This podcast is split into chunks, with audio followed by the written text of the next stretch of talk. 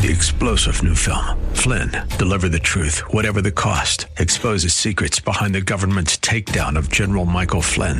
Flynn knew what the intel world had been up to. He ordered the first audit of the use of contractors. This set off alarm bells. He told the truth. He was the most dangerous person for Donald Trump to hire. They had to get rid of Flynn.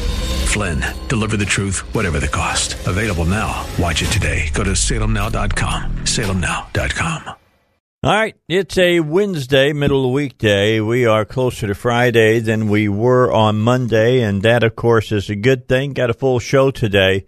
During this first hour, I want to talk uh, about the wall, want to talk about President Trump, want to talk about Ann Coulter, and then get into a idea a friend of mine had about uh, building uh, the wall as well as um, an idea I've got about building the wall and the whole thing about you know make Mexico pay for it. Hmm, I'll uh, I'll bring that up to you here in just a second. Something that I've been thinking about as far as that's concerned. And uh, second hour, Rob uh, Steinbach is going to be here. We're going to deal with the legalities of the bump stop uh, stock law or uh, DOJ move that happened yesterday. It's not really a law; it's a change of some wording in a uh, administrative proposal. So we'll talk about that. Want to talk about SB 15? Uh, that's State Senator Trent Garner's new law that he wants to see uh, be codified and become law here in the state of Arkansas about lowering the rate for buying a concealed carry uh, permit. And uh, want to talk about the uh, passing yesterday in the Senate of uh, the uh, piece of legislation uh, called First Step. First Step Act now has been passed by House and Senate will make its way to the president, and then when he signs it, it will become law. Uh, Senator Tom Cotton was absolutely against it. Uh, former Governor Mike Huckabee says some things about it that I have uh, as well, and I want to talk about that. We would like I'd like to talk a little bit if I got time today as well uh, about uh, Mayor Stodola, and now that he is going to uh, retire and be out December 31st. Uh, his pension from the city of uh, Little Rock will be $80,000 a year. Are you happy with that? All right. Uh, the and and the city's going to be hooked on sixty thousand two hundred and sixty-eight dollars annually for at least ten years. So a lot of things that uh, we got to talk about today. Uh, also, Joe and Duck typically are here, but today it will just be Duck, and I do believe uh, Jerry is coming in from bumper to bumper. Uh, Joe is under the weather, so uh, we probably won't see him again until after the first of the year. So keep all that in mind and uh, know that uh, we're ready to get it underway here on the Dave Elswick Show. Ann Coulter went off today uh, with the people from the Daily Caller. They have a podcast, and uh, if you don't listen to it, you should. Uh, it's a great podcast. It talks uh, uh, about uh, what's going on politically, and they have some great guests. And they just so happen to have Ann Coulter today. And you can get it, get this podcast just by going to dailycaller.com and then sign up to be a, a subscriber uh, to the uh, Daily Caller podcast.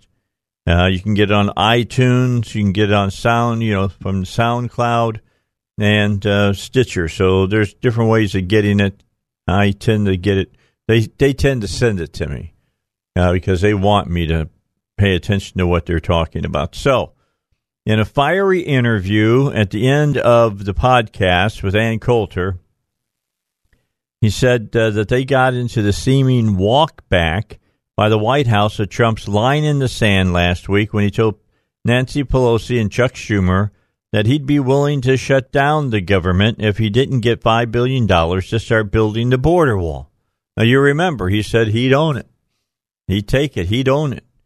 And that would, it would be uh, his, uh, you know, pleasure to shut down the government. Well, uh, earlier this week now, presidents are backing off of all of that and uh, talked about later on pots of money here and there and now we've got John Thune, Senator John Thune, backing off on, backing off that particular uh, narrative as well. So the White House appears to have taken a, a shutdown off the table now. Instead, seeking to work with Congress to move money already allocated for other things to the construction of the wall. And Coulter, well, to say she went nuts is an understatement. You got to hear it. I mean, you can hear the irritation and the anger in her voice in that interview. She was one of Trump's biggest supporters back in 2016. And uh, she's showing now she's almost lost her faith that a fall, uh, a wall is ever going to be built. To say she's mad at the president is an understatement. There was a, a full 15 minutes of this interview that they did with her where she is just livid. I mean, just coming unglued. And and here's some of the things that uh, that she had to say. And I, I can't say that I disagree with her because I don't. You got quote, they're about to have a country where no Republican will ever be elected president again, Coulter said. Trump will just have been a joke presidency who scammed the American people, amused the populace for a while, but he'll have no legacy whatsoever. When asked if she would vote for Trump in 2020 if there is no wall, um, the author of the book, and we had her on when this book came out, In Trump We Trust, said no. Nor will I think most of his supporters. Why would you? to make sure, I don't know, Ivanka and Jared make money? Question mark.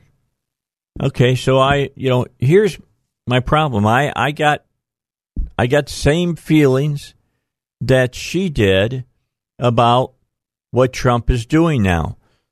You know that that White House meeting, man. I played that three. Was it three times I played that the other week? about uh, for the listeners to hear it because he got he got at uh, uh, Pelosi and he got at Schumer as well as he did, and then he turns around and goes soft, and I don't, I'm not getting it at all. I'm not getting it all. Now, you know, Newt Gingrich is right. If something disastrous happens because that wall doesn't get built, it's on the Democrats. It's on the Democrats. Now, I hope somebody doesn't uh, let out that the reason that the president's not pushing it is that if he doesn't get the wall built, he's sure that something probably will happen and the Democrats will suffer for it. I don't want to see us play politics that way anymore. I, I just don't want to see that happen.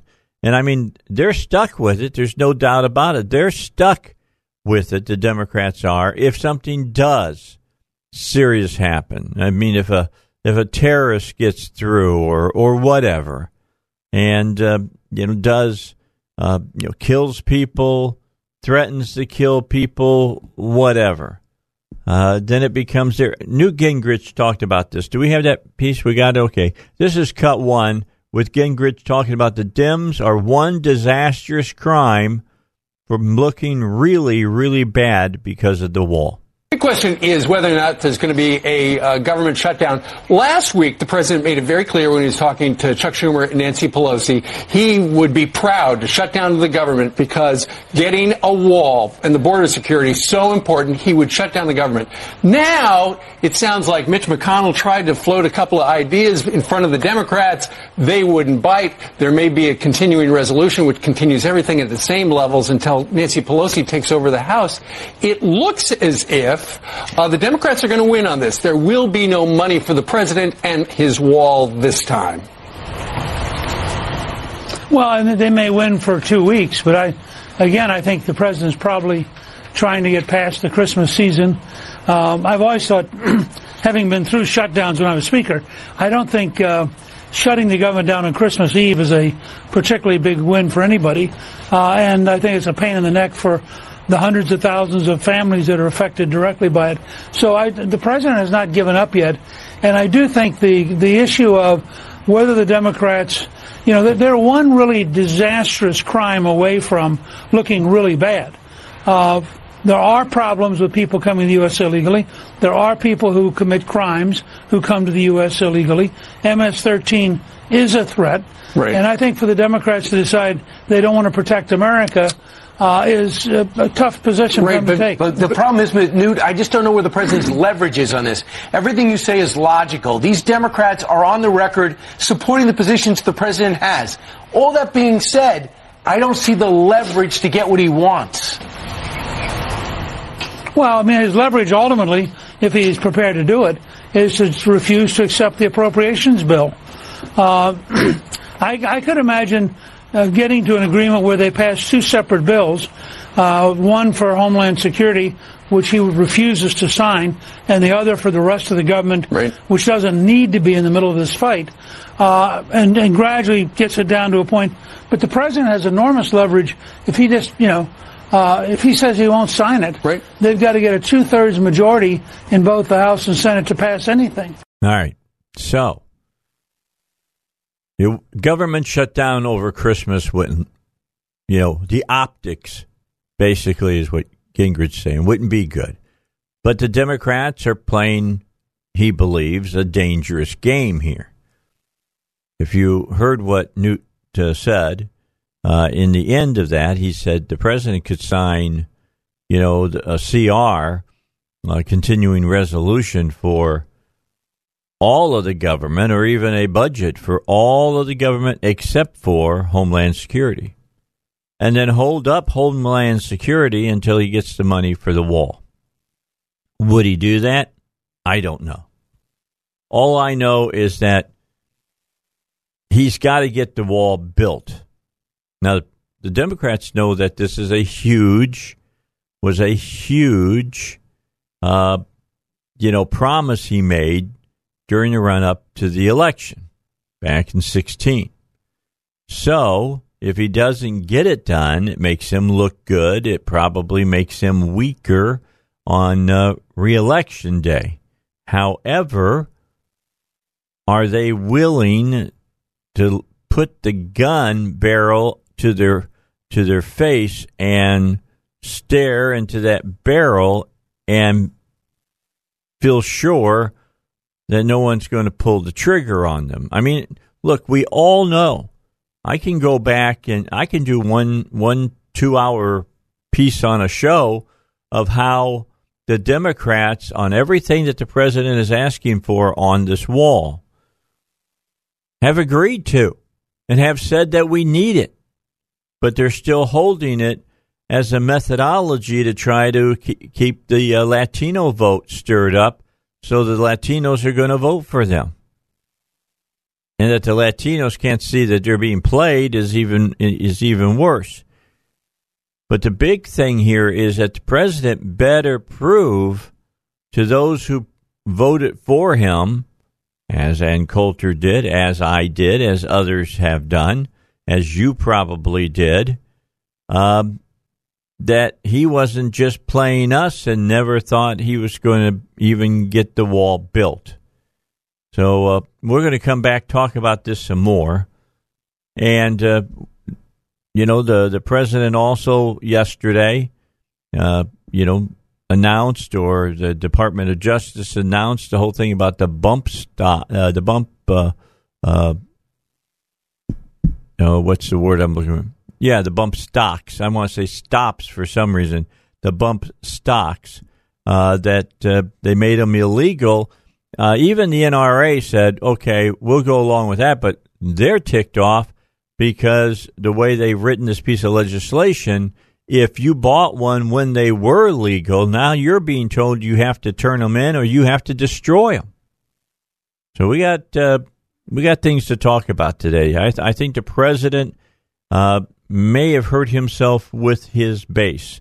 823-0965. That's the number we've got here on the Dave Elswick Show. 823-0965. If you voted for the president, have these two des- decisions, backing off of the uh, the wall right now and backing off of shutting the government down uh, if uh, they didn't bring the money up to the table to build the wall and the uh, bump stocks uh, being found uh, illegal and going back and saying even if you bought them when they were legal, we want you to turn in those bump stocks and we want you to make sure they get destroyed or they get turned in to the uh, alcohol, tobacco, and, and firearms folks.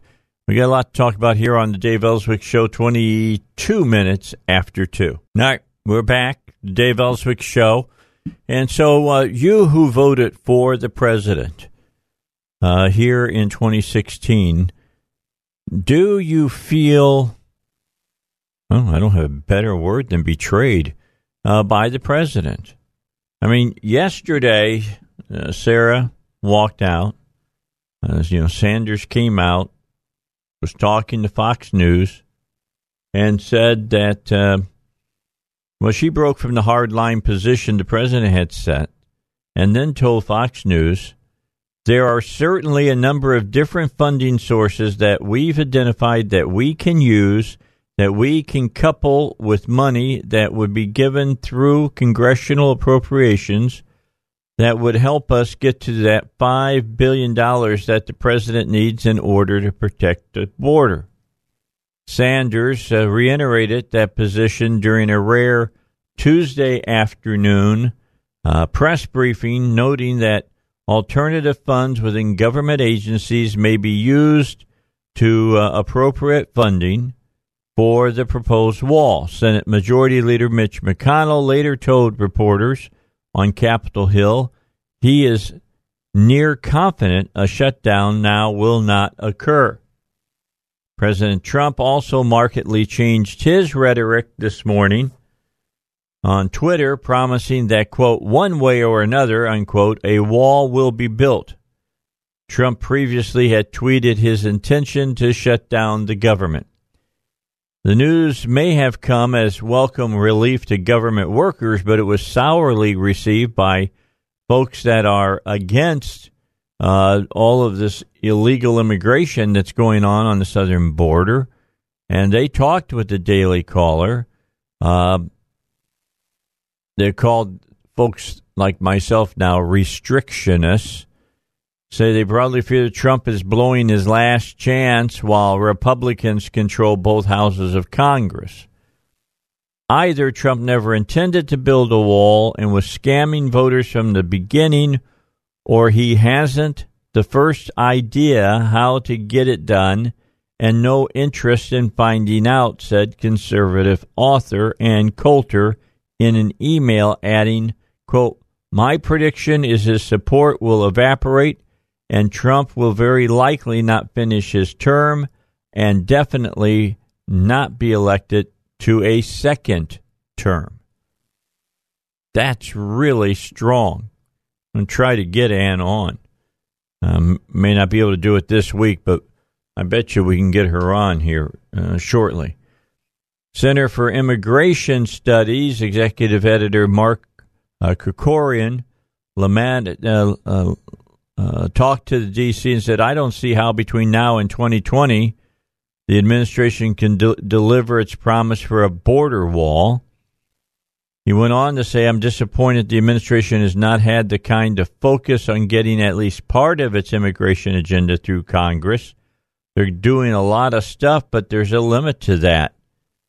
He said, explaining that much of the administration's actions have focused on regulatory action within the executive branch that could easily be undone by the next administration. A lot of the stuff that the president has done administratively, signing things that undid what Obama did, but another president can be elected and come in and do just the opposite and undo what Trump has done.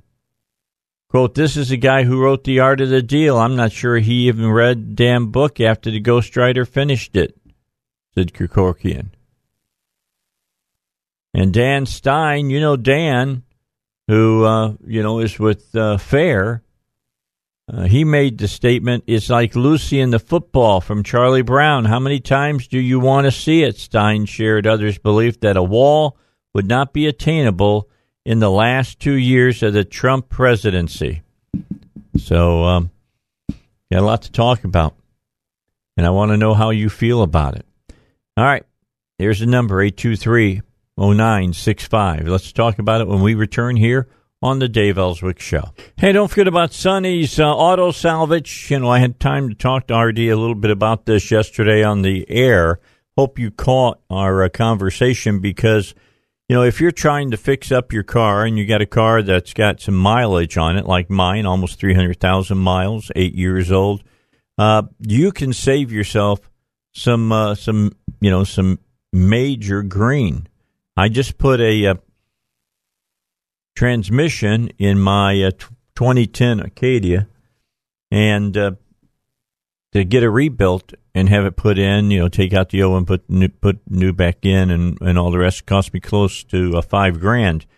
I, I went and saw RD and said, hey, I don't want to pay that much. Uh, what can you do it for me? And he found me a transmission from, uh, you know, a, an Acadia, uh, same age as mine, same make, model, and uh, between getting the uh, the transmission, getting it the old one pulled out, new one put in, and uh, putting a three year warranty, parts and labor, unlimited mileage on it. It cost me 20, a little over $2,300 in some change.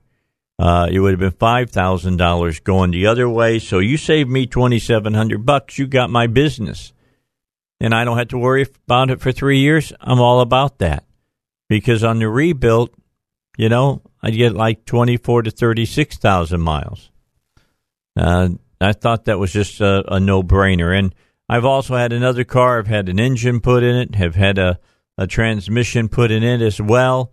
Uh, they're running fine. The car runs wonderfully well. Got the three year uh, warranty on it as well. So, you know, I'm feeling pretty good right now. And you can feel the same way I do just by calling the folks at Sonny's Auto Salvage it's your number one choice for recycled auto parts. Give them a call at 982 7451. Now, RD and his crew will find the part you're looking for. And uh, if they don't have it here at the uh, salvage yard, they're hooked up to thousands of other salvage yards all over the United States. They can find the part that you're looking for, have it shipped to them basically overnight, and then uh, get the job done and save you a lot of money in the process. Phone number again 982 7451. That's Sonny's Auto Salvage, your number one choice for recycled auto parts. All right, so we're talking about the president backed off of shutting down the government because Nancy Pelosi and Charlie Schumer says, you know, they're not going to get any kind of votes from them uh, to uh, build a wall. And the president, the only kind of leverage he had was to threaten to shut down uh, the government, to, and in fact said that he would pr- be proud to do it if it meant protecting the border of our country. Well, he's backed off from that now, and that is not what he's saying now. Uh, he is uh, saying that, uh, you know, there's other ways. Well, he didn't say it. Sanders said it. In a press a press briefing and said that there's other ways to find, um, you know, funding.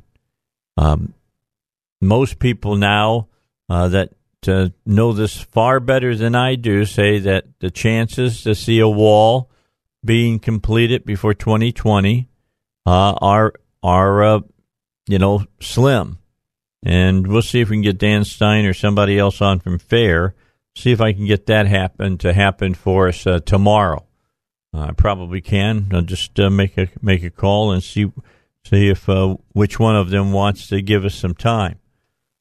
But I had I was having lunch with a friend. Uh, this was on uh, today's Wednesday, so I'm not sure if it was Monday or yesterday. Maybe I think it was yesterday. In fact, and we were I had gone with uh, some, a place that I typically do not go to, and uh, Russ knows where this place is. He knows uh, that I don't like to go to the Faded Rose. I mean, I always feel like I'm walking into enemy territory because it's a hangout for just about every person has a progressive view in Little Rock. So uh, went over and I had shrimp dinner. It was very, very good. But I was sitting and talking with somebody at our table, and they brought to my attention a, an idea. They they said uh, he started asking some questions. Hey, does uh, did the Great Wall of China work? Well, it worked to a certain extent. I mean, they built it to keep Genghis Khan out. He ended up finally getting into China, but uh, it deterred him for a long time. Uh, you know, did the did the Berlin Wall work? And the answer is yes. If you're one of those people trying to escape, they shot you.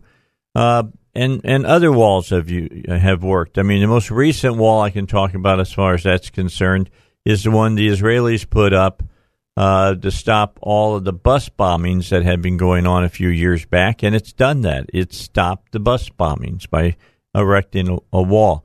I don't think there's anybody that says that a wall, though it's not perfect, look, it can't stop everybody. If it's just like if you doing gun crime, if if somebody really wants to shoot people, he'll figure out a way to, or her will figure out way uh, a way to shoot people. You can't stop somebody who is just determined to do evil. Uh, they can do it. And and for you who now say, Dave, are you going to say people come in here illegally or doing evil? Yeah, that's exactly what I'm saying. Don't have any problem at all. It's illegal immigration called that for a reason because they're breaking the law. And as far as I'm concerned, if you willingly break the law, you're doing evil. So they um, you got you know people talking about all this, and and we were talking about it, and he, and he said Nancy Pelosi has a wall around her house. Hillary Clinton has a wall around her house. If walls don't work, why do they have walls around their houses? So his point was walls work. They they do uh, uh, deter, you know, problems that could happen. So uh, I don't think there's anybody out there that will argue that a wall can't work. A wall can work. With that said, you know the the Democrats don't want to do uh, you know put up any money, even though not more than five years ago they were talking about building the wall and all the rest. Until they figured out they could uh, shyster in the Latino vote uh, because they they were losing some of the black vote, and they needed to make up on that particular uh, loss, and so they want to get it from the Latinos, and so they, uh, you know, they start playing the dreamer thing and and playing being against the wall and all the rest, and uh, everybody's forgotten five years ago. This person says, "Remember what we did during World War II, Dave?" And look, I wasn't alive during World War II, but I I knew what he was what he was leading to uh, because when we financed the war, war uh, we financed it not only through you know the accumulation of taxes and whatnot, but we sold war bonds, and uh, you bought uh, a bond to to help our troops to have the necessary ammunition and th- training and things of that nature. And, uh, you know, would you be willing to buy a war bond? And they were successful. I mean, I remember as a kid, my dad, uh, you know, cashing in war bonds. And uh, you buy them for twenty five, fifty, seventy five hundred dollars 50 $7,500 a piece. And then when you sell them back to the government, let's say you buy a hundred dollars, maybe you get a hundred and twenty back. You make twenty bucks off of it over ten years or, or whatever the maturity rate is might be a little bit more money that you get out of it. And uh, this guy says to me, says, Dave, what do you think? Why don't we, why doesn't Trump sell wall bonds? And if you want to be part of building the wall, you can buy a bond to finance the building of the wall. And I thought to myself, you know, that's not totally a bad idea. In fact, it's a pretty good idea. It's been done in the past. It was successful in the past. And there's enough people in the United States that want to see the wall built. Uh, I'm not saying we're going to raise any $5 billion from it, uh, but I bet you you could raise enough that uh, you could start really putting a, a visible wall on the border. And I, I, just wanted to ask you what you thought of it. Would would you buy a wall bond? I would. I I might buy a few of them, uh, knowing that I buy them now and I could put them in an envelope or whatever. My dad did that uh, and wrote uh, our boys' names on it. You know, I had I had five or six, and uh, my other brothers had some as well. They were given to us, and then we could either hold on to them, or when they matured, we could we could cash them in. I have already I've cashed mine. I'm in 65. Okay, come on, I got them when I was 10 I held on to them until I was my late 40s, and then I, I used the money uh, to to uh, put uh, together with some other money for a good down payment on an automobile. So, how do you feel about it? Would you be willing to buy, as they did in World War II, to finance the war? Would you buy a wall bond if it had a, a decent rate of return? And the maturity wasn't uh, too long. I mean, uh, 10 years is about what you'll see usually with a bond. So if you had, uh, let's say you got a, you know, you got a, a hundred dollar uh, bond and you get a 25% return. So you get 25 extra dollars when it matures 10 years later. How would you feel about that? Would you buy one to help build uh, the bond? I've always thought they could sell bricks too. to be honest. I've I've done that. I bought bricks time and time again for things that were being built on a small scale. If you opened it up on a big scale, you know, and you want your name on the brick, they put your name on it and put it into the to the wall or whatever, and then they need to keep a keep you know a running tab of where uh, the um, the brick has been put, so that if you ever get down to the southwest border, you could go along the wall and find your brick. But uh, I've always thought that was a pretty good idea. All right, we're going to get a break in. I got the phone line open for you. I want to know if you'd buy a, a buy a wall bond. 8230965. I thought this was a pretty good idea. I'd like to see it floated out there to see if there, there'd be very many takers. I mean, look, they say that you know half of the American public would be in for the uh, uh, the wall. Well, that's what 150 million people you know, times a hundred dollars. I mean, you're talking some real change then. Wondered, I just wonder if you'd be interested in it. Eight two three oh nine six five. When we come back, we'll hear from some of the callers that are calling in for the Dave Elswick Show. PI Roofing Home Solutions excited to announce that it's acquired Tommy's Gutter Cleaning Services. For customers of Tommy's, you can rest assured the PI Roofing team plans to continue providing the highest quality gutter cleaning services at a great value to you. You can learn more by checking out piroofing.com and remember that with this recent purchase by PI Roofing Home Solutions, customers of Tommy's gutter cleaning service can expect to get more. That's right. Along with getting those gutters cleaned, you have the great high quality uh, team at PI Roofing that offers comprehensive roofing and home repair expertise. Learn all about it. All you got to do is go to the website. Go to PI Roofing. That's one word. The letter P, the letter I, and roofing.com. Okay, so would you buy a wall bond? Let's go talk to uh, Boyd. Hey, uh, Boyd, how are you? Welcome to the Dave Elswick Show. Hey, how are you, sir? I'm doing good. How about you? Hey, I, I really like that idea. I think it's a uh, it's a it's a great idea to raise money and capital for that project. Um, I think it'd be an awesome gift to give to your liberal family members too. It'd be the gift that just gives back and gives them again. that would be good. You know, buy you some know, for your kids. You know, give it to them like my yeah. dad did with war bonds. Yeah, we uh, I, I, my parents did that with me and and uh, and did it over time over Christmas, and they just kind of it's a little something extra, you know, as they mature. So I think Yep. it's a great idea. You know, I I feel like you know we could take a lot of unemployed uh, people that are that are in need and of a job, and if there's a really a great need for jobs, you know, I think we should start a work pays program where they could go down there to that border area and you know learn those skills of how to survey, how to uh, uh, how to how to, to do dirt work or welding, and and learn a trade. Oh, and, that's and a good idea. Government to, you know, allow the government just like they did with the Hoover Dam. You know, they started that project and it was in a time of need, and they built Boulder City around that. So. That's not a bad Um, idea. I like that idea as well. Thanks for your call in. We appreciate sir. you. All right, let's Yeah. go to Larry. Larry, how are you? Oh, I'm fine, Dave. How are you? I'm doing okay. What do you think about wall bonds? Dave, um, I think it's unnecessary. Okay. I'm I'm calling because I'm thinking the president may not be reelected next time. I voted for him, but what happened to Mexico paying for the? Yeah, you know what? I agree with what you're saying there because that's something that I. You want to hear my idea about that?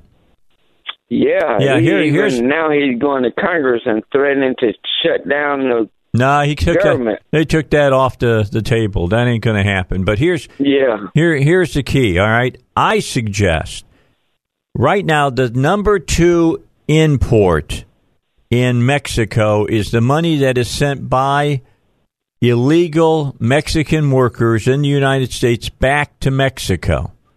I suggest since they use, uh, you know, what is it, Western Union and maybe Walmart's and, and, and all the rest to send that money back.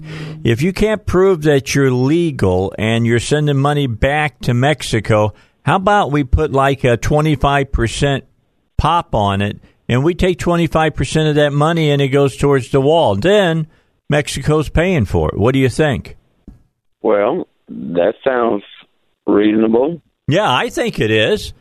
It's money leaving know- our country going to Mexico. I think that basically we should make sure that the money stays here and build the wall.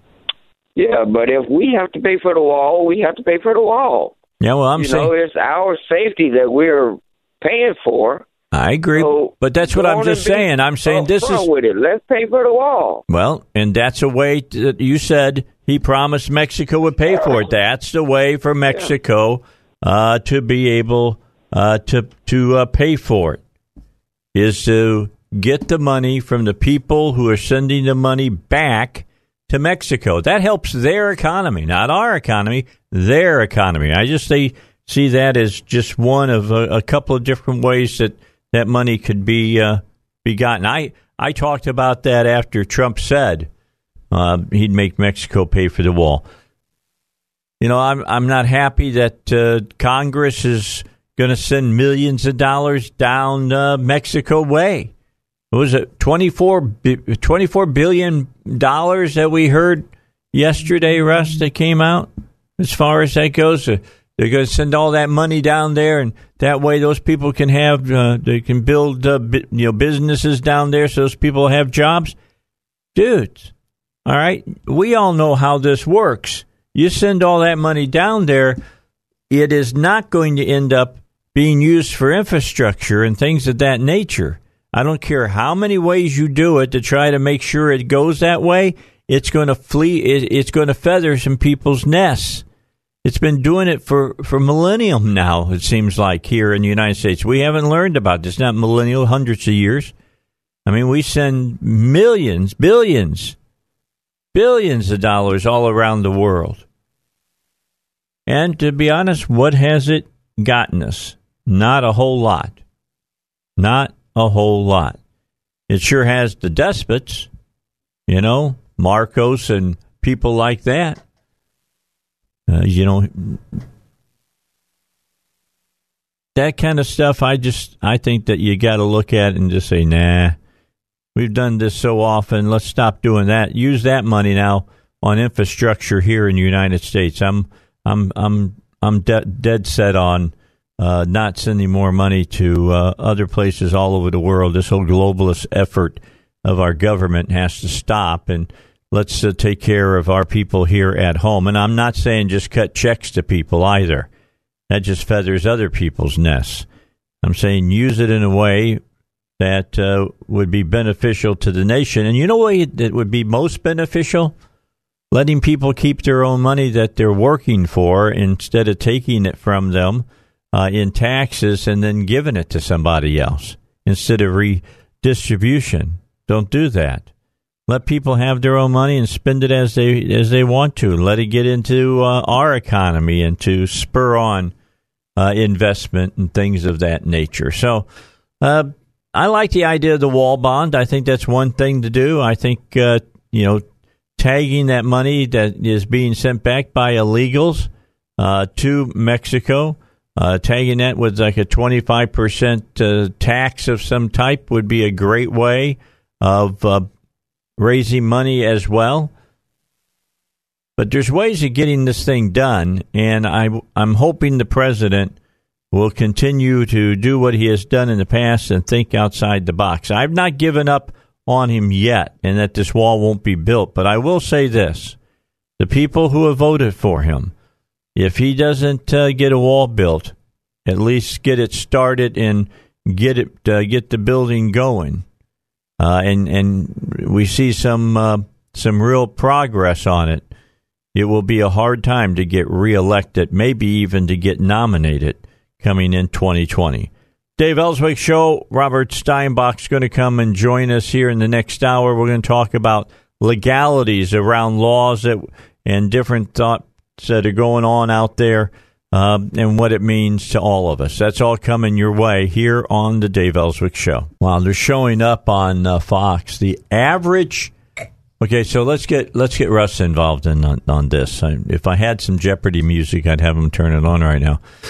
Russ, what is the average interest rate on a credit card now in our country? Twelve point five percent. Hmm. Yeah, there's a lot of people out there get credit cards. Wish you were right. Seventeen point six percent now, and the Fed just raised interest rates today. That's why I live by the Ramsey principle. if you don't have cash to buy it, don't buy it. There you go. It's a good way of doing it. I haven't bought anything on credit now for about four years, so I'm feeling pretty good about that. I've gotten that far with it. And you know what? The longer you go with it, the more you find out you can get by on it. That's the key. Also, Mr. Steinbuch here says that he would buy some wall bond, uh, bonds in a heartbeat. You know, to help build the wall on the border. I think I'm gonna I'm gonna send a, a message to to to President Trump. Say, yeah, hey, how about wall bonds? Wall bonds. Yeah. Let's do wall bonds and then watch the watch the Democrats go crazy. Exactly. They go crazy. They'll, they'll, figure out some way of trying to put a kibosh to it. You know, here's what's remarkable about the, the, the leftists when it comes to the wall. All of a sudden, two things. All of a sudden, they're fiscal conservatives. Oh no, we can't spend that money. They you know they burn money. They, they, Over ten trillion dollars while Obama was president. Right. Exactly. And and five billion somehow is uh, unassailable. And then they um, or not unassailable is is not. Uh, uh is asking too much. Is asking too much. Thank you. Uh, and then secondly, and you've heard it time and time again, they literally say that the wall is immoral.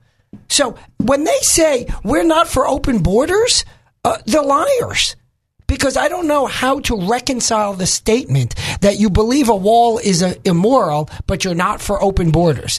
Well, well, let me let me backtrack a little bit. Maybe they're saying, "Oh, we're not for open borders, but we think uh, having cops on the border and radar and electronic equipment that's all moral, but somehow when you use brick and mortar, that's evil."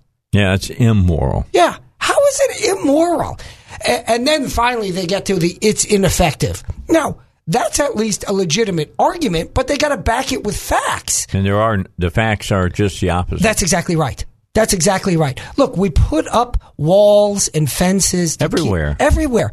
Oh well, it's not. You know, people can get over it. Yes, yes. These things are not a hundred percent. Nothing in life is a hundred percent. You wear a seatbelt doesn't mean you won't get killed in a car accident you're just less likely to get killed in a car yeah. accident. right? Right. You put up a wall, it makes it harder for people to get into this country. You put up a fence, it makes it harder for your neighbors to encroach on your land. It doesn't prevent anything. Nothing is 100%. Nothing's 100%. And so it's disingenuous for these leftists to, oh, well, we know for a fact it can't work at all. Well, you know, if I'm walking in a straight line and there's air in front of me, I can continue to walk. If there's a wall in front of me, I can't.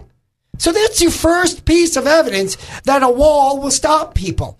Then some people, not all, not children, not the infirmed, not the not the unathletic, won't be able to climb a wall. I can tell you that right now. That's really difficult science, you know, for these people that claim that the conservatives deny science when they start to talk about these climate issues. How about the science of, you know what? Old people, obese people, injured people, they can't climb walls. So don't tell me that a wall is ineffective. A wall is not 100% effective because nothing is 100% effective. And by the way, uh, why don't you leave the front door to your home open tonight, Mr. Leftist who says that? Or tear down the wall that you built around your home. Right, and these limousine liberals usually live in gated communities, Yes. no less, right? So please, the hypocrisy is so overwhelming. Yeah, of course it is. Because they're progressives. Indeed. You know, the, the, the, old, the whole thing about stopping people with a wall, they don't have to be infirm. They don't have to be in a wheelchair or anything.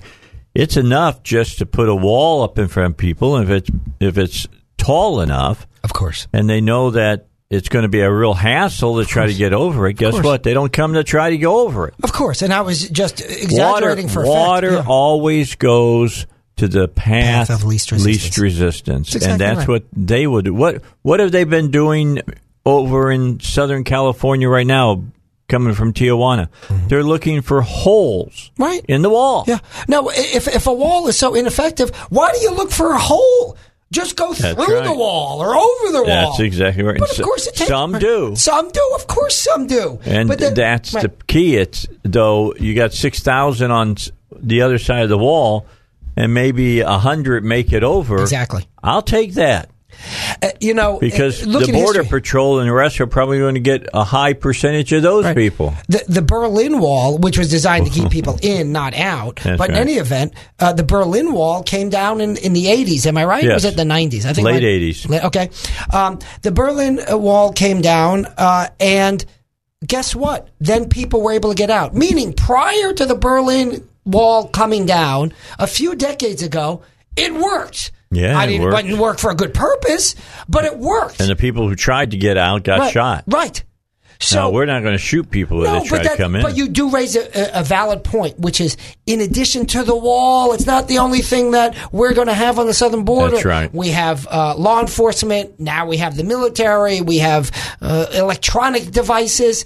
They all work in conjunction with each other. It's a synergy, and the and the facile claim that a wall is not of any benefit is just sheer nonsense. I agree. I know you do. I agree wholeheartedly. It's a it's a stupid argument. It really is, and the only reason the left is making the argument they are is because, believe it or not, the Republican Party has made inroads with Black Americans, Right. and to replace those votes, the uh, Democrat Party is playing the Latino vote.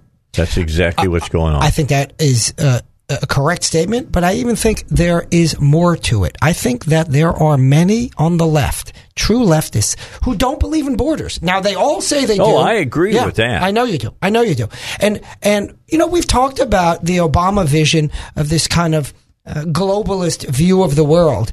It's it's a real vision, meaning it's not evil per se. It's not, uh, you can have that view of the world. I don't. I think it's wrong. I think it's not good for this country. Uh, and I, my interests, as a lawyer, right, I represent clients. As the president, he represents uh, this country. I think the best interests of this country, and most countries probably, but certainly this country, is that we don't have open borders. But there are plenty of leftist, open border, globalist types. So they're entitled to that philosophy. But be honest about it.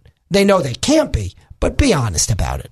Okay, so I wanted to I was going to talk to you about uh, the uh, gun stocks. Right. Uh, I stocks, to, right. you know, bump ones. Yeah. You know, I want to talk about that, and and I'm going to get to it. Sure. But there, a, a huge story happened last night, and that is that the um, what's known as First Step, Okay. the First Step Act, was passed in the Senate with strong bipartisan support. It passed 87 to 12. It had already passed in the House. Right. And um, I was wondering, have you read much about this? Can you talk no, I a little you, bit Jack- about it? And and how do Yeah. you feel about it? I can't unfortunately answer that last question definitively because I don't I haven't seen the past version of the bill and I know there were some changes being made along the way and I don't know where it was from when I had seen it earlier on. But here's what I'll say. I agree with the broad notion that our criminal justice system can use modification and in some cases particularly non-violent criminals should not hold sentences as long as some of them have gotten in the past. I agree with that view, and that's the view that's driving this bill. The details, you know, the old saying is the devil's in the details. Tom Cotton, um, the the guy from We- Kennedy from West Virginia, have both said that this will let out violent criminals early as well. Yeah, Kennedy's from Louisiana. Louisiana. I'm sorry. Thank you. Thank you. Uh, and they have both said that. I don't know. I, I haven't seen the latest version. I can't answer that and how it would be applied. I would be concerned if it does let out violent criminals. But I do think that whether it be this bill or some other proposal, uh, our criminal justice system can use uh, overhaul relative to the length of sentences for certain people convicted of non-violent crimes. Okay, so let me read a few things that First Step does. Yes. Becomes if it becomes law, because now the president has to sign it to become Mm-hmm. law. Uh, people imprisoned under the three strikes law would no longer face automatic life sentences. Instead, they face 25 years in prison. Mm-hmm. Uh, certain drug offenses that carry automatic 20 year sentences would result in 15 year sentences. It would also make retroactive a 2010 law that reduced the disparity between powder cocaine and crack cocaine related convictions. Mm-hmm. Before 2010, crack cocaine uh, possessors were dealt with more severely than those caught with powder cocaine. And That's I, right. you know, that was specifically nothing more than a racist law. Mm-hmm. I mean, truly mm-hmm. was. In addition, the legislation would expand supervised early release programs for, and you know, the the definitions are where all the problems could be mm-hmm. for low risk prisoners, enabling well behaved inmates to get credit for enlisting in job training programs, among other things. Mm-hmm. The legislation exempts dozens of categories of crimes from early release programs. Prisoners would be housed within 500 miles of their hometowns. The use of shackles to restrain pregnant women would generally be prohibited. The exceptions would be because there was no other means of uh, stopping a woman who is a flight risk or is determined to harm herself or others, or if it is necessary to uh, protect her medical safety. The legislation mandates screening upon admission for inmates with learning disabilities.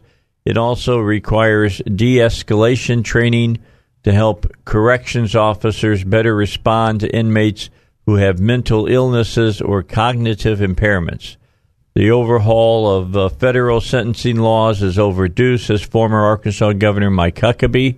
Quote, a lot of the policies enacted in the 90s designed to be tough on crime were disastrous. Good intentions, but they failed to reduce recidivism and busted the budgets, Huckabee said. Three strikes, you're out was a great applause line, but an awful policy. And they gave uh, some figures here. There are currently 180,789 people in federal prison facilities, up from about twenty-five thousand in nineteen eighty. Mm-hmm. Mm-hmm. So maybe we got too many laws that Well, they, you that know- they're, they're saying you've got to be imprisoned for. We certainly have too many laws as a general matter. I certainly believe that to be the case. Now, what gives rise to the increase in the incarceration rate is a complicated question, Yeah, right? It's the laws, it's enforcement, it's, the culture. it's the culture. Uh, are there more crimes? Mm-hmm. You know, I sat in in a meeting where uh, we were discussing a hypothetical, and the hypothetical talked about the disparity, the difference that means, right, between uh, the incarceration rates for African Americans and white Americans, or whites. I don't know, however one phrases this, right? And there's a higher incarceration rate for African Americans. And some leftists that were uh, involved in the discussion said, "Well, it's it's it's racism and it's um, no, not necessarily. right." And, you know, Dave, that answer that you just gave is exactly right. Not necessarily. Eh, There could be uh, an element of racism. See, I, I I would agree with that person if he said a guy who gets broke with uh, busted with the same amount of uh, and weight in crack cocaine got uh, 20 years more than the guy that got busted with the same weight in powder. Right. I would agree that there's Right. something wrong with right. that. Exactly. Um, but the claim from the leftists is the knee jerk reaction that Oh, yeah. any disparity uh, in incarceration rates uh, has to be a function of racism. No, it doesn't. Remember, it's the left that posits correctly, correctly, that overall, and, and many on the right too, that overall, um, uh, the African American community in America is still at a financial disadvantage. They are lower in terms of economics. That's correct. They make less money. Yes. Well, let me let you in on a, not a very complicated secret, uh, and that is those that commit crimes uh, are uh, all else being equal, usually in need of greater money. Not always, but usually. Meaning, poorer people disproportionately commit crimes compared to richer people, uh, and I'm talking about crimes in which you can get money, theft, robbery, that kind of thing. Right? Uh, why? Because there's something to be gained if you're loaded, if you're um, uh, um, uh, Yeah, you don't have to have a gun and stop somebody on the street and stick Right. it in his ribs and say, "Give me your money." right, you just go into the store and open your wallet and buy what you want. So yeah, there's a difference. Now that doesn't justify someone. No, who- we're not right? justifying Right, it. but it explains the disparity. But rather than talk about socioeconomic, socio, uh, sociological, and any other factors that might be at play to explain the disparity, the, the leftist knee jerk reaction is racism. And remember, that's why every time you turn around on CNN and you hear their commentators, all they do is they call conservatives racists because they disagree with you. They disagree with the conclusion, you must be a racist. And the same type of philosophy what was underlying the disparity discussion that I was engaged in. And it's really an embarrassment because one can't have an open debate about criminal justice if you can't talk about where you think there are disparities due to racism and where are there disparities not due to racism. Well, another example of this, and, and I'll talk more about it in a second because we got to get to a break, is when you have uh, the police and where do they patrol? Right. Right. Okay, I'll- I'm going to talk about that That's in a moment here That's on right. the Dave Elswick Show. Are you or is someone that you know suffering from eczema? Well, it's uh, time now to stop covering up. There's new clinical trials here in Central Arkansas with the Applied Research Center of Arkansas that might help reduce or relieve your eczema and its symptoms. Qualified participants will receive free study related care and compensation for time and travel. That's right. Don't let eczema keep you hiding. Call them at 501 954 7822, or you can visit them online at arcarkansas.com. That's 501 954 7822 or at arcarkansas.com. Help could be just a click or a call away, so you'll want to apply today. All right, back with you here on the Dave Elswick Show, and uh, sitting across me is Robert Steinbuch. And uh, so let me finish up the position that I was going to take here about being called racist. Of course. You'll hear groups say that it's racist to over patrol black neighborhoods. Yeah. Yeah. However, if the police department knows that that's where the crime is being committed, it would seem to me that it makes all the sense in the world to put your resources where the problem is. Well, and indeed, the truth is, uh, here's my response to that: Come over, patrol my neighborhood. Come stay in my driveway. Uh, I, I want cops. c- Come, come sit in my classroom. Come, uh, come sit in Dave's studio. I would love to have a cop shadow me everywhere I go. I'd be much safer. So I, I welcome additional law enforcement in every kind of. Come to my house. I'll, I'll, I'll make coffee all day if a cop sits in my driveway and protects my house. It's, yeah, I, I think I told on the on, on your show before, Dave, when my mother passed, and you've got to call the police, etc., and they, you know, they they uh, come. Uh, the the two police officers, very nice police, uh, Toro and I don't remember the other, one, very respectful. They came and they sat outside the house until the um, the uh, funeral home came. Okay, I need you to hold your Yes, sir. thoughts on that. We'll pick it up when we come back. Right now, let's get the news. Okay, you were making a point when we left, uh, Robert, about uh, the police showing up at your at your mother's death. Oh yeah, I was yeah, I, I was probably giving too much uh, fact just to bring highlight the broader point, which is I love it when cops are around. I really do. I think it's great. I would love to have a, a cop everywhere I turn, uh, and so I just uh, I, I appreciate that there are communities that feel uh, differently, uh, but. Um, I guess my response is, uh, whoever's in charge wants to send the cops uh, to my neighborhood. I'm all for it. Yeah, I, I don't understand why they think it's racist to put the the you know the the materials and the men that you have to stop crime in the areas where crime is at its worst. Right, right.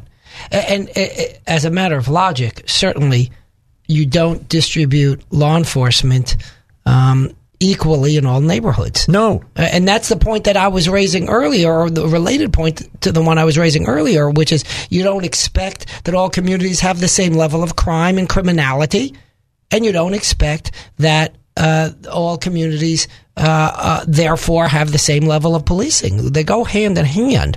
And so, it, again, it's the knee jerk reaction that more cops means racism. No, it doesn't.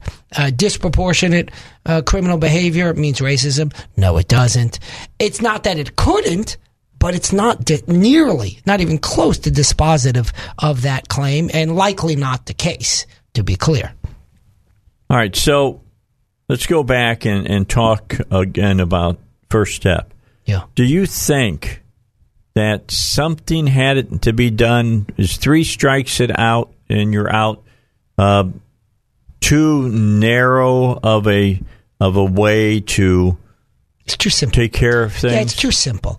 Uh, you could have three strikes uh, from really minor events, uh, and that should not result in a person being Life. Life. Uh, the flip side is, frankly, you can have one strike and you should go to jail. And they have, of course, they have those sentences, right?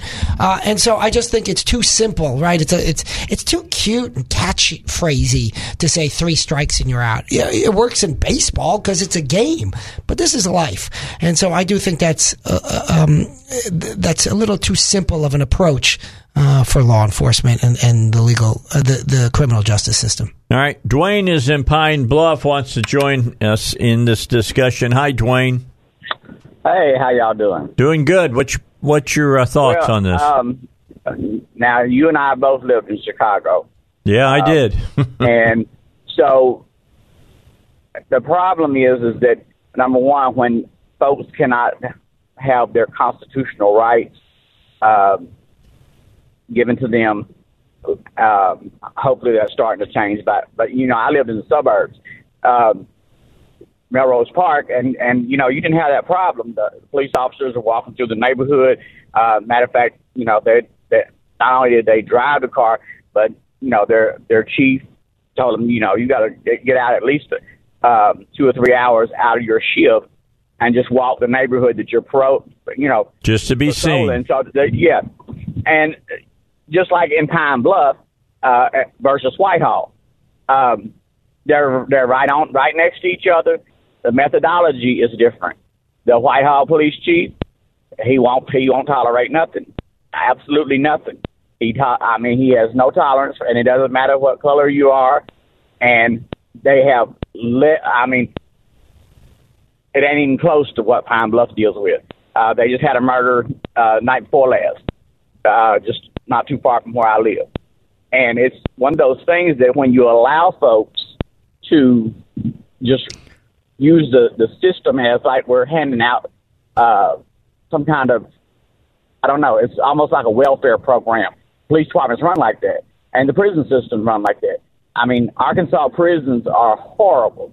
I mean, I can't, I can't even, you can't even imagine. And, you know, I know your uh, governor spoke, our governor spokesperson comes on and tells you, you know, everybody's in there singing in the Sunday choir and just minding their business. Uh, but it, you know, they they go they go in there and they're not getting anything. When they come out, they're they're they're right they reoffend. I mean, it, it's it's like if they're out, some of them don't even last two or three weeks, and they've already you know armed robbery or something else. And it's because we're not dealing with the the issues of like you said, it's not because they're black, it's the places where they're at, and it's how we're dealing with it. We're not properly dealing with it uh, halfway houses. You can't lock a person up 25 years. And, and you know, how much stuff has changed in 25 years, and then you're going to set, set this person free, and they don't have a clue. Have most of them, their family hasn't even came to see them. And so they got they go out. You give them a couple of hundred dollars, and you tell them go go have a nice life. Well, what is that? What's it what's it do for you? And so they don't have no skill. Uh, it's it's it's pitiful, and we're we reap the benefits because we keep upping the budget, building more prisons, and a lot of this stuff. You know, these people that are doing drugs. You know, when they get caught with this drug, why are you why are you locking them up? Okay, I mean, take and, and have them do community service. Have, make them make them go sweep the the the parking lot at Walmart's, whatever. You know, get some get something useful. You're, you've got folks up in there they getting the, the health care and all this other stuff, and we're paying for it while nothing gets better. They go out. I mean, it, you know, back in the day, you, you, prison wasn't the place you wanted to go. Now it's it's you know you know we got friends up in here. We do we you know we we got we got we got better drugs in prison than we do on the street. So there's a lot of things to fix and long as we stick our head in the sand and let it go on the way it is, we're going to keep having these issues. It's not a black and white issue. It's a person issue. And you can't deal with people like you're like you're handing out gravy train stuff. You ha- can't be Santa Claus to everybody. You have to have the rules. And if you don't want the police in your uh, neighborhood, then don't cry. Don't call nine one one. If you got something going on, and you know you don't want a white cop showing up in your black neighborhood, don't dial 911. You go out there and, and deal with the problem. So, I mean, a lot of things that needs to be changed, Dave. All right. Thanks a lot, Dwayne. Appreciate the call. Have a Merry Christmas, by the way. Dwayne made a, a lot of what I thought were interesting comments. Uh, I had met years ago when I was working in the Senate with Chuck Colson, who was a leader on prison reform. He was he was involved in Watergate and wound up going to prison and then became. Then he really got involved in it. Right. Uh, and then he got involved in prison reform mm-hmm. as a consequence. And he rightly pointed out, and he got some traction, but maybe not enough, uh, pointed out that, look, if we're putting people in prison, of course, there is one benefit that you get dangerous people off the streets, but the other purpose is supposed to be that we can rehabilitate, right? That we can then get because they're not staying there their whole lives, and you don't want to put someone out on the streets after putting them in jail who's more dangerous than when you put them in jail. And I do think that this is something that we need to continue to work on and struggle with because for sure we haven't mastered it yet. No, no. You know. Well, if you go from, as it said in this story, and I, I think this is a telling statistic because we're talking back in 1980 and now today. Uh, in, ni- in 1980, we had 25,000 people in the Federal Bureau of Prisons. Now you've got 180,780, uh, 180,789 people there. Uh, overall, there were 2.16 million people who were car- incarcerated on the local, state, and national level as of December 31st, 2016. Yeah. Two point one six million. Mm-hmm. Now, I'm sure you can sit and go back and look at all of those people, and not all of them are serious dangers to society. And and that's where I think that we've got to pay some attention and come up with different methodologies. Yeah, yeah. Well, you know, it's very easy to, um, uh, if you're a judge or a jury, to uh, throw someone in jail for a long period of time, and it's a lot more difficult not to do that. Uh, particularly if you're running for reelection as a judge, you're concerned. Well, what happens if somebody gets out and does something bad? Uh, and that's a fair concern. But the flip side of that concern is, what about the guy who has paid his debt and is still in jail? And so I don't have an easy solution for the dilemma, but uh, I think we need to be concerned about both ends of that spectrum. Yeah, I and I agree with that. All right, Robert Steinbuch with us. When we come back, I want to talk to him about bump stocks and uh, the question that the NRA asked that you know they didn't have problems with making bump stocks illegal, but they at one time here recently in 20, 2010 on until just yesterday were legal and were said to be legal by ATF. Now the people who bought those uh, stocks when they were legal are being told they have to destroy them or turn them in. I think there's there's a there's a real case uh, for people to bring suit against this particular move that's being made out of DOJ. Well, the changes continue at Horton's Orthotics and Prosthetics. I've told you about, you know, for women who have lost a breast for whatever reason, whether it's to keep from getting breast cancer or you've had breast cancer, and then how they now have a special area for you that has the privacy and comfort that you'll like while you're being fitted with the prosthetics that uh, you're looking for. And uh, they've got other things too. They got this new gait room, and a gait room is not a G A T E room, okay? It doesn't look at gates, it looks at the way you walk. How do you walk? That's called your gait, And uh, it's got like a it's like a trench in the middle of the the room, and the doctor uh, gets down into this trench, and you walk past uh, wearing your prosthetic or your orthotic, and they can look at the way you're walking and tell if the prosthetic or the orthotics is fitting the way that they're supposed to be fitting. And that's what it's all about. Because if it's not, if it's throwing your gait off, cause problems with the hip, cause problem with the back. They don't want that to happen. They want to change one problem for another problem. So go to the place that takes care of their people. Make sure that when they do the job, they do it completely right. And that's Horton's Orthotics and Prosthetics, located in Little Rock, North Little Rock, Bryant, Conway, Fort Smith, and Searcy. At Horton's Orthotics and Prosthetics, they provide a lifetime of support. Okay, so Robert, we, we got off on some tangents, and now I'm going to drive drive us back to Yes, to ask you ask you about the real stuff that I wanted you to come on and talk Mm-hmm, about. okay, bump stocks. All right? The president announced that, uh, and he had already said that he didn't like them, Right. and he's going to get rid of them. I don't know how that's going to play with the uh, the uh, Second Amendment folks that are out there, uh, but it is what it is. The NRA said, "Okay, bump stocks, going to get rid of them." Okay. However, you are saying to the people who bought this product when it was legal mm-hmm. Mm-hmm. that you're not going to grandfather them in. Mm-hmm. You're saying that it's just as illegal to have something that you bought when it was legal as it is now that it's illegal. It's still it's going to be illegal, and you got to turn it in or you've got to you got to destroy it.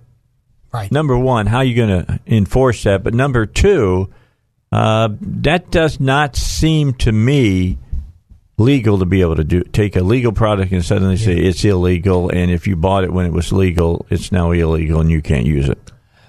you, you really do focus in on the crux of the issue because whether the government can regulate bump stocks, I don't think is actually a hard call.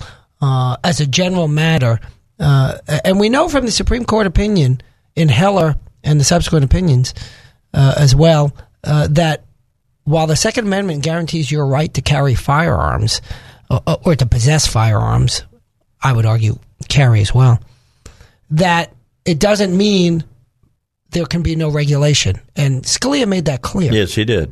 And so, um, bump stocks would likely fall under um, permissible regulation, the prohibition on bump stocks.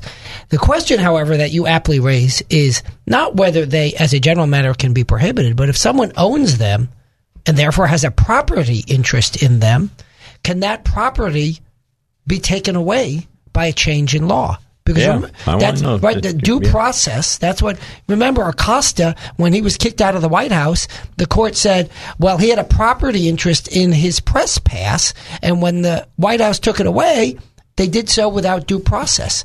And the question is, if you issue a blanket um, regulation requiring everyone who owns a piece of property to turn it in without any compensation, by the way, um, is that due process? And I don't know the answer to that question, but I think it's a fair question, and you might see litigation. I think it. it's going to end up in court. Yeah, I think that's I think that's a fair bet. I really do. The Gun Owners of America Right. (GOA) has basically said Has that they said- that they they're going to go for it. Right, right. And and and, uh, and I don't blame them. I Right. think it's something that should be addressed. Right.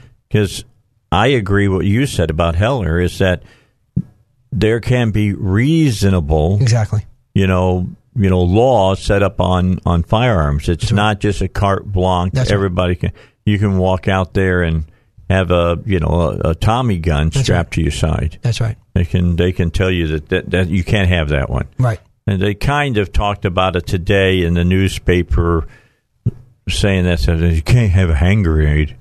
Yeah, well, I have problems that the police have been so militarized; they have hand grenades. I feel like I should be able to have a hand grenade. Well, but it's also it's a you know they say oh you can't have a rocket and a jet plane.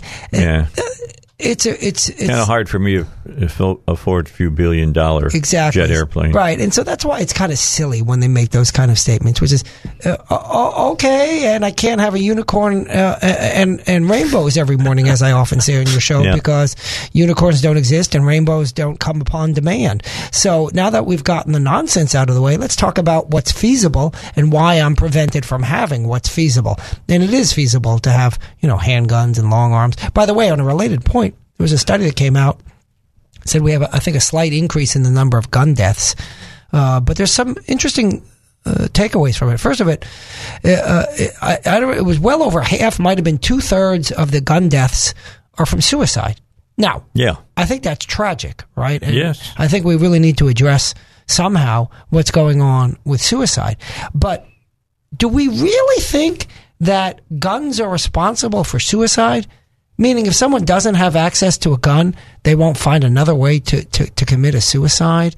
I heard suicide called something yesterday that I uh, I pulled on when I had the Bible guys on Mm-hmm. to talk a little bit about, and they call it a disease of despair. Mhm. Yeah, I think that's right. Okay, and Yeah. so it's the disease of despair that we got to treat, Right. not right. that the person's got a gun. Right, right.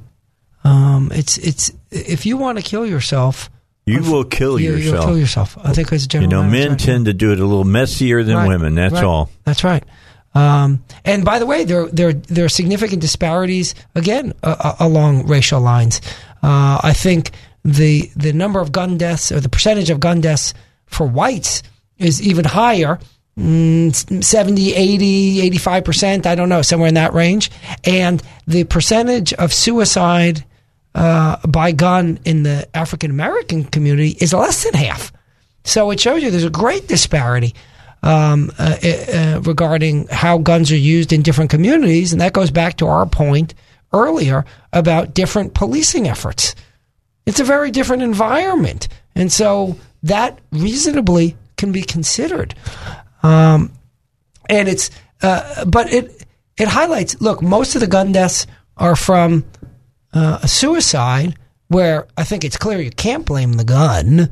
But even if you tried to blame the gun, it wouldn't be a so-called assault weapon. And yet the lefties keep talking about these so-called assault weapons. No, You know, sure. I got to tell you, maybe we should just let the lefties continue to talk about assault weapons, right? Because let them get huffy and puffy.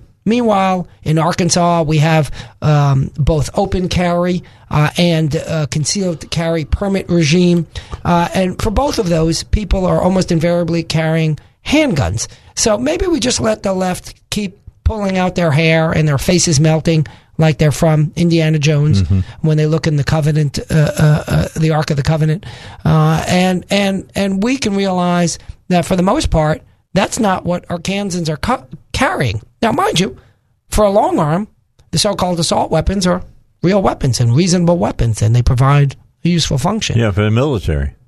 That's pre- basically the automatic ones. Well, the that's automatic, only, for sure. That's the Right. only people who got them. Right, but I'm saying if you if you want to own uh, be it uh, a 30 caliber rifle, which is not generally considered by most lefties an assault weapon, but or an AR-15, Which is less powerful than what you were just talking about. significantly less powerful.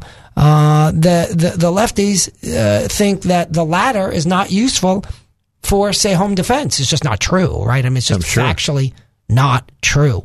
They say, well, why- why did the military switch to the to the M16, which is roughly the military equivalent of the AR-15? It's a bit of you know that's not quite true, but nonetheless, uh, why? Why?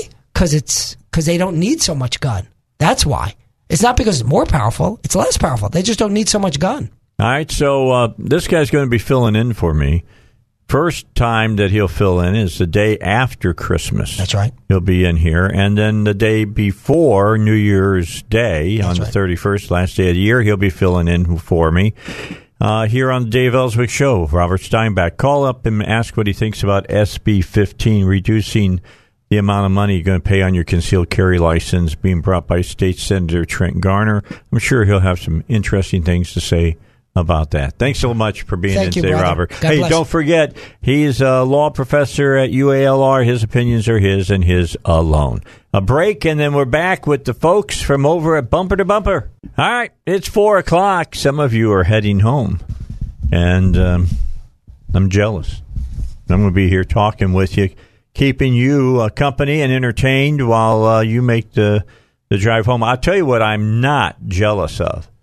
There's a lot of you that are sitting at the intersection of 630 and 30 right now. And I don't get off until 6. And I got to tell you what, it's a good thing because you, you go through that area at 5.15 to 5.45, and you're going to sit there for a long time typically. And so, uh, yeah, I just, when I leave, if I leave early, what I do is I go up University, get on um, Cantrell, and then go down through downtown and kick up onto I thirty the right there at the River Bridge, over by where um, the Dem Gas is and all that, uh, and where the the double wide that goes as a library. I go get up on it there, and I I try to miss the intersection because that intersection is just a mess all the time. Always, does it amaze you've been that way? Yeah. So does it always does it amaze you, Jerry, that you get to Oh, an it's- intersection and the people that are in the far left lane wait until they get right up there and they decide they got to be in the right lane? Then it becomes a master bottleneck. It's just nothing but nothing is. but a nightmare. And then Yeah. you get you go to get on I thirty and it comes around that corner and you start going down and it goes from two to one lane. Yep. I don't know who who was the genius that came up with that whole concept, but uh, was not real small. I'm hoping that when they, whenever they get the chance to start making that different again when they start rebuilding that bridge and everything. They're going to make it six lane or not six, eight lanes. They're going to add eight lanes to it. That's the plan. It would be nice if they would think about things like that. It would really be nice. Of course, it could be 20 years before that happens because the people downtown want everybody to go through downtown to be able to get out of downtown. That's not going to work. Anyway, Jerry Roca is with us, and uh, Jerry uh, is is one of the guys that uh, helps make the uh, show when Joe and and uh, Duck are here, or when the uh, Bumper to Bumper Certified Service Center uh, guys are here on Saturdays for the car and truck doctors. Bumper to Bumper, of course, sponsors uh, these particular shows so that you get really great information about how to get take care with your car. We get a lot of people call in uh, and ask questions about their cars and what do they do for this, what do they do for that. Although I have to admit, some of those questions have started to slow down. And, and Doc, do you agree with me? It's because the average guy can't fix it anymore. Yeah, he can't fix it no more. I mean, they they're just you're just telling them, here's what we're going to do Yep. when you come and see us. And guess what? If you're a shade tree mechanic, your days have passed you. You look, Yeah. you look kind of like a brontosaurus, to me. Kind of like a deer in the headlights. yeah. You know, and, and a problem nowadays, Dave, is you've got so much electronic stuff. You got so many computers. You got the body control computer. You got the transmission computer. You got the ECM. You got the ride height computer. You got the you know ABS computer. You know, you got so much. It, You get cameras looking out of every orifice on the car. I mean, it's crazy. You got your spare tar. You got your tars when they get low of air. It turns the light on on that. That's that's all done by computer. Mm-hmm. You know, and you know, yeah, you can go somewheres and they can scan it and say, hey, it's got code. We'll just say a P0087 on a Cummins. I tell you, that's low fuel pressure on Richmond. But why? But exactly, it could be that one code could be about seven different things, and you have to sit down and figure it out. And the code reader they have at the parts store is a code it- reader. it- that's all it does. It doesn't look at all the other material they see on their computers Yeah. at shop. Yeah, and and that's the thing. If you go to somewhere like that and they do read it, do not let them clear it. Yeah, that's Because- Joe is was here. He preaches that. He Oh yeah, I he takes too. thirty minutes to talk about. That. Even on an eighteen wheeler, if you go somewhere and somebody does it and clears it, it makes my life miserable because we've got to get in it and go spend time driving it until we make it mess up. Then you look at the information, then you can figure out what's wrong with it. But but I have to have that information to go with. Okay, and so when you're getting ready to fix a car, you turn to bumper to bumper for the the parts that you need, and that brings me back to Jerry again. And Jerry, the parts that uh, bumper to bumper supplies to the certified service centers have a two year, twenty four thousand dollars, twenty five thousand dollars, twenty four thousand mile. Whoa, wait a minute. 20, yeah, 24,000 mile warranty, or if you use, I think it's still in effect. If you use the credit card, three years, thirty-six thousand. Yes, that's thousand. correct. It's called AutoPass. If um, you know the Certified Service Centers offers the AutoPass program, which they have access to, and they get an extra year, taking it up to a thirty-six thousand mile warranty. You know, Okay. there's an extra year beyond the twenty-four. And that's a great thing Yeah. because I'll, I'll give you a perfect example. Last week I was at Joe's because I was driving down the road and I thought I had gone blind because I couldn't see the road real well. I, I'm, you know, getting my age, I start thinking, well, I'm wondering, did something just happen inside my eyeball? You know, because I've had, you know, having being type two diabetic, I had a, a blood vessel burst in the back of my eye one time and it cut off about half of my uh, eyesight. Had to go see a retina specialist, and they got they they fixed it. And I thought, oh man, this is what I don't need. You know? Yeah, it- I got out and looked at the front of my car. I had a headlight out. You was just running on one eye. Yeah, and here's the key: I had changed both headlights the week before, so I took it back to to Joe, and Joe changed that other headlight. No charge to me. No, it, it's it's it's all under warranty, but but there again, Dave, it won't be long in cars, and they already got it now on your headlights, where the body control module controls them. Same way as me, you know, me, me and Joe's talked about the little black thing up there on your windshield. Yeah. Everybody thinks it's you know kind of like a sunscreen. No, That's so when I it thought rains, it was the car antenna. So when it rains, it turns the wipers on. And if you're coming down the road and meeting somebody and you got your bright lights on, it automatically turn your bright lights off. Oh yeah, put them on dim. I can assure you, you weren't the only one that thought that, Dave. Well, it used to be they it had used to be, yeah. the antenna Everybody- I in mean, your why windshield. wouldn't you think that Yeah. unless you knew? because know? you didn't have the whip Yeah. out on your car anymore. They wanted it aerodynamic. Yeah, you know, but nowadays they got the little one sticking up on the back back there that's two or three inches long. Mine on my GM's on right above the, the driver's side, right above the driver. Yeah, I, I've got uh, I've got a new piece being uh, having it dropped over at uh, at Joe's. And sometime after the first of the year, when I get time, we're going to have him put it on. Yeah, the so I can so the- I can listen to myself. The problem is you've got to drop the headliner down to, to get in there to, to That's what I replace heard. it. You know, and It's called more. it's it's a couple hours labor, Labor. time. You you get it dropped down, get it put on, and everything. You know, and uh, e- but you never know. You you know you never know nowadays. And you know, I have people come by with oxygen sensors in their hand. Hey, I've been somewhere. they scanned it and they say I need an oxygen sensor, and I'll look at them. Are you sure you want me to put this on? Oh yeah, yeah. They tell me that's what's wrong. I'm not going to be responsible, and I put it on. Then I tell them, now, would you like me to re- to repair your car? It has a vacuum leak. They don't understand a vacuum leak causes oxygen sensor to go crazy. Well, it affects it. It does. Now, if you pull one up and it's got a heating element bad, a code for the heating element, okay, it's bad. Put one in. But ninety percent of them, I, I've changed for people. They ain't never bad. I'm going to tell you, I you know, no do, good deed goes unpunished sometimes. And there was a lady next to me at the uh, gas station, at the filling station, and be, besides the whole thing of telling people when they go in and they have somebody scan their car and give them Mm-hmm. a code, right? What's the other thing we tell them more often than not? Don't pack it. Do not keep pushing the When it gas kicks in. off, quit. All right, so I'm standing there, and this Yeah. lady's going, kick, Yep. kick. And I Continues go, to ma'am, ma'am, you shouldn't do that. And she goes, why? I said, because the way that the the gas is, works now, there's a there's a charcoal canister in there. You're going to fill it up, and it's going to screw your car up. Yeah. Well, I've done this this way all my life. So if you don't mind, and I say, fine, man, No problem. No problem. I'm just trying, just trying to warn you. You Yep. know, Yeah, and when you start replacing the charcoal counters and all that, they're expensive. It gets they it gets expensive quick because a lot of times it gets a charcoal canister, it gets the vent solenoid, and it gets the sensors in the tank. You got to drop the tank down, replace replace Oh, the man. sensor. Yeah, you that's got you got to time. put the vent solenoid in, then you replace the canister, and that's what's caused the whole problem. And people don't understand that, and you know, but it's I, I have them all the time, Dave. well, I tried.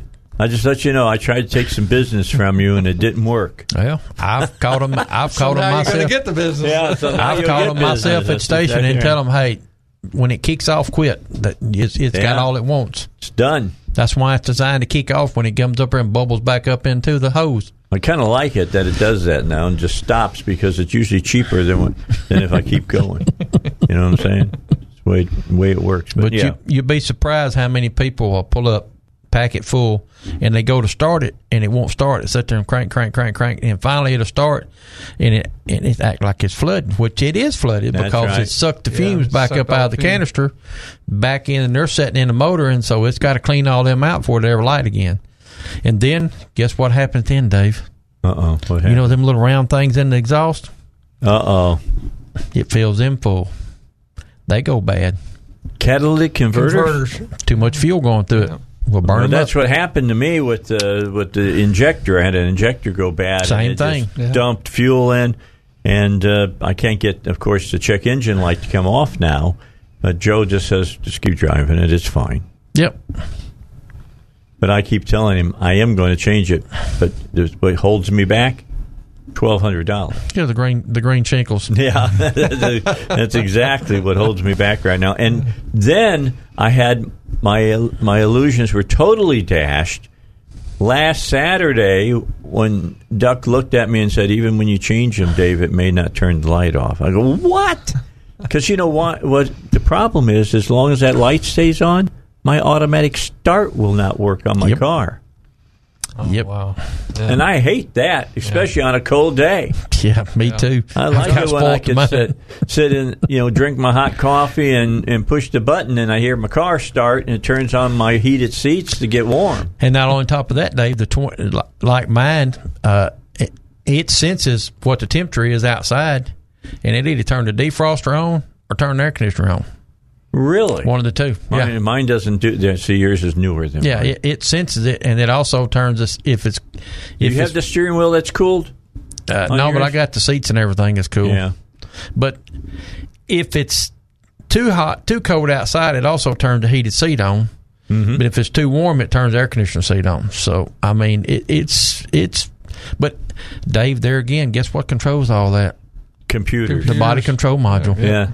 All that is run through the body control module, and, And a lot it's of all on one circuit. Is that not true? They all so run- if one goes bad, it can screw everything up. they, they call it what a closed loop. All that information runs around in a circle. Okay. And when it goes by Dave, Dave gets what he wants. When it goes by Jerry, he gets what he wants. When it comes by me, I get what I want. And it makes a circle again. And you get your share and I get my share and we and it, it pulls it out there as it needs it. But if it goes by me and I happen to pull a little bit of what you need out of it, it screws you up. It does. And then you got to go back and figure out who who done what. who's screwing what, man? Yeah, and I Okay, have went got back you. and fought, and you know we had one here the other day is on a is on a Kenworth. Well, they now have body control modules. They don't call them body control module, but that's all it is. It couldn't get the wipers to work. Okay. It's all controlled through the body control. It has a sensor in the dash. For the wipers? Yes. What What is it sensing inside your car? To, Explain that to me, and we'll both know. I'm just. I Finally understand. figured it out. outside Sensor was truck, bad, you know? but it is where it can see the windshield. So I don't know if it's if it's if it's looking at the windshield and getting and picking up the rain on the windshield or what. But it was bad when let the wipers come on. Boy, as dirty Hmm. as my windshield gets sometimes, it probably would turn on the windshield wipers. Just saying. All right, let's get a break in. And uh, Duck is here. Duck Godsey's here, of course, from Duck's Garage over in Benton. And uh, Jerry Roca is here. From bumper to bumper, he's out on, uh, let me think now for a second, uh, the road that they're on. Roosevelt. Roosevelt. Yeah, Roosevelt Road. Yeah, yeah. That's right. You're out there. They're out by Homer's. Yep, right down the street from Homer's. If you know where Homer's is at, you can find them. Right by you. First time that I went out there in the nighttime looking for bumper to bumper, I got lost. That's not Very hard. I couldn't find it because it's, back You'll, in the back. you'll drive right past. It. I that. did. Yep. About Yeah, we've had- 15 times. You're not the only one. We've had a lot do it. And I finally started texting Joe, where in the carnation are you guys? All right. Uh, did you know there's 567 different ways to claim your Social Security benefits and 2,728 rules in the Social Security handbook? And to make matters worse, the Social Security Administration's actually forbidden to offer you any personalized advice, so you're totally on your own. It's no wonder why as much as $10 billion in benefits go unclaimed every year. Learn how you could wring every nickel out of your Social Security benefits in the up to date 2018 Guide to Social Security. From David Lucas, host of the David Lucas Show, you hear him right here on 1011 FM. The answer every Saturday at 10 and 3. To get your free 2018 Guide to Social Security, be one of the first 10 callers right now, 501 653 6690. You don't want to leave tens of thousands of dollars on the table. I know that sounds like a lot of money, and it is. And you say, well, how am I supposed to be getting tens of thousands of dollars? Do the math, figure out how much money you get over time uh, as you're alive when you're retired from your Social Security. Call 501 653 6690 or visit davidlucasfinancial.com. Yeah, 89 and uh, 67 would be over uh, by Wendy's. So that's O Road, correct? Yeah. Yeah, it says as uh, main. It's that's Main Street. Got it. So as you're going, as you're right there, you get off, and you everybody comes off right at that area. So they evidently have a pole down. Yeah, it said they had two light poles down. Now I got to figure out how to get to my wife and get to. Uh, hopefully, they have fixed by then, but how to get to uh, Silver Screen Cinema, which is on the other side of the light pole down the 89. you may have to walk. And, well, I'm supposed to see. I'm supposed to go see uh, Mary Poppins Returns tonight. My wife so I wants to can, go see so I can talk about it uh, Friday as I go see the new movies, and so that way Maybe I can need to send her with you. yeah, since, since you're going. you don't want to see it? Didn't you like original Mary Poppins? What are you, un-American? No, I'm not un-American. I just I go take me a nap. Come on, say spoonful of sugar, Yeah. medicine. That's the only thing I'm worried about about the movie is that the music is not going to be as great As it was as it time. was in that first movie with uh, Mhm. Julie Andrews. I mean, I could just sit here and name song after song after song from that. that It was big hits during that time. But that's been a long time ago, Dave. Fifty years today. Been a long oh, time ago. It originally opened today, 50 years ago. Wow. And I told you the story about Emily Blunt and Julie Andrews. Both of them, Disney wanted them to play Mary Poppins. Both of them, when they were asked, were pregnant. They put they shut the productions down until they had their children, so that they could play Mary Poppins. And I'm hearing great stories about Emily Blunt being just fantastic and be up for a, a best actor, you know, for that movie. We'll see. All right. So anyway, we're talking. We got a minute here now before we get to the news. I got Jerry here. Jerry, you guys are going to be celebrating. I'm sure we'll be talking about this a lot uh, in 2019. 100 years. Yes, sir. 1919, we started a business, Crow Burlingame Company, and we'll be celebrating our 100 year. You got to be doing something right Yeah. to stay in business for a hundred Jerry's years. standing on the corner holding a sign up, Dave. Well, I've been guilty of that too. I think we all Yeah, been guilty yeah. of that. Yeah, I'm just saying that's uh, that that says something when you have that type of longevity. Yes, it does. A company been around a long time. We've been doing this thing a long time. Um, I was just showing, uh, just showing Duck and and you the uh, email. Actually, it was a letter that was written by our president of the company 50 years ago uh, about you know celebrating 50 years. So now here we are, 100. Okay, so let's talk about that when we come back. We got news coming up. We got a vacuum cleaner, a wet dry to give away. All right, back with you, Dave Elswick Show. Let's give away a wet dry vac. What do you say? Let's go for it. Let's do, do do it. that. Uh, 823-0965. 823-0965. Second caller, you want a wet dry vac? You could re-gift it, all right? Hey, we'll give you a gift that you can give to somebody else. Uh, 823-0965. You be the second caller. You walk away with a wet dry vac, and you get the five-gallon bucket that goes along with it that catches all the water that you just sucked up. So it works out well. This has been a very big prize for hunters. They've Yeah. loved this thing. They really do. All the lines are lit up. They're looking for it. Look at them. They're all green. Boom, boom, boom, boom.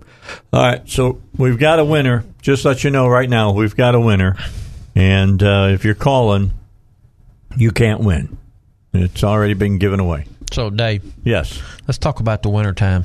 Okay. You know, we've we've been talking for the last couple of months off and on about antifreeze in your car. Yes. In this part of the country, it needs to be down somewhere around 25 degrees. Okay. You can get by with that. You can actually get by with, you know, five or six degrees. But if you get in your car, start it up, get on the interstate within a few minutes, you're running down the interstate at 70 mile an hour. Mm-hmm. And it's, we'll just say it's 15 degrees outside. That puts the air going across your radiator that don't have hot water through it yet. Somewhere's in the neighborhood of 70, 80 degrees below zero. It will freeze quick. Yeah. You know, if you got antifreeze in at 25 below, man, it ain't going to freeze, you know. But, uh, you know, we preach that all the time, me and Joe, about, you know, when you get your car serviced, check your antifreeze. Yep. When we service a vehicle, we check antifreeze in when we service them to make sure that they're at least 25 below. I got some customers that run cross country and run up into Yankee land. Mm-hmm. I put them at 50 below. Oh, yeah. It gets real cold Yeah. up there. I They grew up up up there. there. You know, you, you take an 18 wheeler, we'll just say, for instance, you take a Peterbilt, a, long, a 379 Peterbilt. If the cooling system is completely empty of water, how many gallons do you think it holds, Dave? Have no idea. Just take take you a guess. Uh, well, I know it's got about 20 quarts of oil in it, so I'm just going to got take 44 quarts Okay, 44. It's the reason I miss these questions all the time. I'm going to say it's got 15 gallons of water. Most of them have somewhere around 18 gallons. Time everything gets full. I feel pretty good about that guess. Depending on which radio they got in, anywhere from 15 to 18 gallons. So if if you go up in, we'll just say you go to Chicago. Yes. On one of them January days when it's cold, winds blowing 40 mile an hour and it's snowing, you had to get it down around 50 degrees to keep it from freezing. So you know, I, them, How many gallons of antifreeze? Them I put seven gallons in it to, to get it down to 50 degrees. It's unbelievable that when you talk about 18 wheelers and how much it takes to make one of those babies. Well, just run. think about this, Dave. Most 18 wheelers that run across the country, they have 300 gallons of diesel fuel on the truck. How would you like to fill that up at three dollars a gallon? No, I don't think so. Ouch. I don't think so. But let's they- talk to our winner. What do you think? Let's go. You want to do that? Let's see. We got Mick out in Austin. Hey, Mick, how you doing up there? Things pretty good up Doing there. Fine, Dave. Have you Doing been fine, Dave. How you doing? I'm doing good. Have you been up uh, in in the Cabot area? Evidently had a wreck there at 89 and uh, in 70, and somebody knocked the telephone pole down. Have you been around that area? Uh, I heard about that. No, I, I work in Little Rock, and I'm headed to my second night job, so I've missed all that. Oh, you're one of those people that are real greedy, huh? I guess so. Dave, need more needs more. yeah, we need more like you. So, All right. do you know where uh, Evans is in Benton? You know anything I about know, Benton? but I can, it's a it's but I at can find it. it's at four zero eight Watson Street in Benton. Okay. Go in there and see uh, see Mike or Paul or one of them and tell them you won the vacuum cleaner, and you must have a picture ID when you go in there, That sounds great. and they'll, and they'll take care of you and give it to you. And what's the name of that business again? It's Evans. uh, It's a bumper to bumper store. Bumper to Bumper. Okay. yes, sir. great, It's great. uh, four zero eight Watson Street in Benton. Okay, sounds good. And uh, what kind of vehicle you drive? I'm driving a Toyota Corolla. How you like it? I've got a lot of miles on it. It's been good to me. Been a good vehicle, hasn't it? Yeah, it sure has. It's, They're uh, they're a tough vehicle. I've got, I've got a lot of miles on it. They're they're not nothing fancy about them, but they're good vehicles. Yep, it's it's done me right. I have to say that. All right, well, All we right. appreciate you for listening. Yeah, way to go, Mick. thank you were you, the guys. big big winner. We appreciate you, and everybody wanted it too. Thank you. They're envious of you. Watch your back. well, thanks, guys. Y'all take care. We'll talk to you, You too. later. All right, bye bye now. Okay, Merry okay, Christmas. All right, Mick out of out of Austin, up in my area. It's where he's at. I live up in Cabot, so he's in that Austin Ward kind Yep. of area out there. So um, just be careful driving around there. Evidently got a mess up there on 89 and, and 70. So, keep that in mind. So, Dave, are they going to finish the freeway from where they ended it there I at keep Main Street wondering. to the where they're doing a new part? They haven't started the new part yet. But They're going to take it all the way up to Beebe. You know that, right? no, huh? Yeah, that was announced several months back. That's why I thought used to drive by the sign that said this will be finished in October of this year, right? Yeah. And then all of a sudden it changed to April of next year, and Yeah. I thought, Wow. oh, okay, so they're now they're already extending it out because they're going to tear up the other stuff. Well, what about through Jacksonville there? You know where it's Oh, dude, that's not that's not even. Dude, that's going to take a long time. That's a, that's a three year job, just that small area, yeah because because it's all bridges. I, I mean, not only that, it's narrow. I mean, you know, it's some There's not- people. some people are going to lose a bunch of parking lot. The- There's not yeah. much there to work with. Well, the last time that they Yeah. announced it, they had not completely finished the negotiations on the property rights. Because you're you're right, you're they're going to Yeah. get they're going to get up there in that access mm-hmm. road area, and then they're going to have to move the access roads, Out. and now you're going to get into people's parking mm-hmm. lots. I got a lady that does my taxes right there, right there on where all that is, and she was telling me the other day she's going to lose about thirty feet of her parking lot I guess, yeah, makes sense. to you know for them to come through and put the I'm new just wondering road. how many of those businesses may have to move, you know and going to be houses. some buildings going to have to be torn down. and houses. yeah, you're going to be going through the backyards of some houses there. So when that's what I'm saying, it's going to take a while to get that done. Plus, all of those bridges have to be redone. widened. Yep, You got to be widened as far as length, raised you know, length goes, height, height go. goes. All that's got to be done, and then they're going to turn the uh, the access roads one way. Yeah, So all and, that's in, and in. Benton, that killed businesses in Benton. They're going to do um, turnarounds uh, in Jacksonville. There's going to be a turnaround, from what I understand, there like they have in the Little Rock area, North Little Rock area. If you go to buy Sam's, oh, they got the turnarounds Oh, there. yeah, yeah. They're going to have Yeah. two of those uh, in Jacksonville. So if you're at one end, you can turn around. If you're at the other end, you can turn around. So I'm I'm assuming that's going to be at the Air Force Base, and then down just at 440 in that area. That's what I would think they're going to do. So Thing's just think a how they're going to nightmare. think. Well, think when they build it. I mean, that's going to be no no different than the Big Rock interchange that they did at the end of uh, Yeah. 630. And now we're working on the rest of it. Yeah.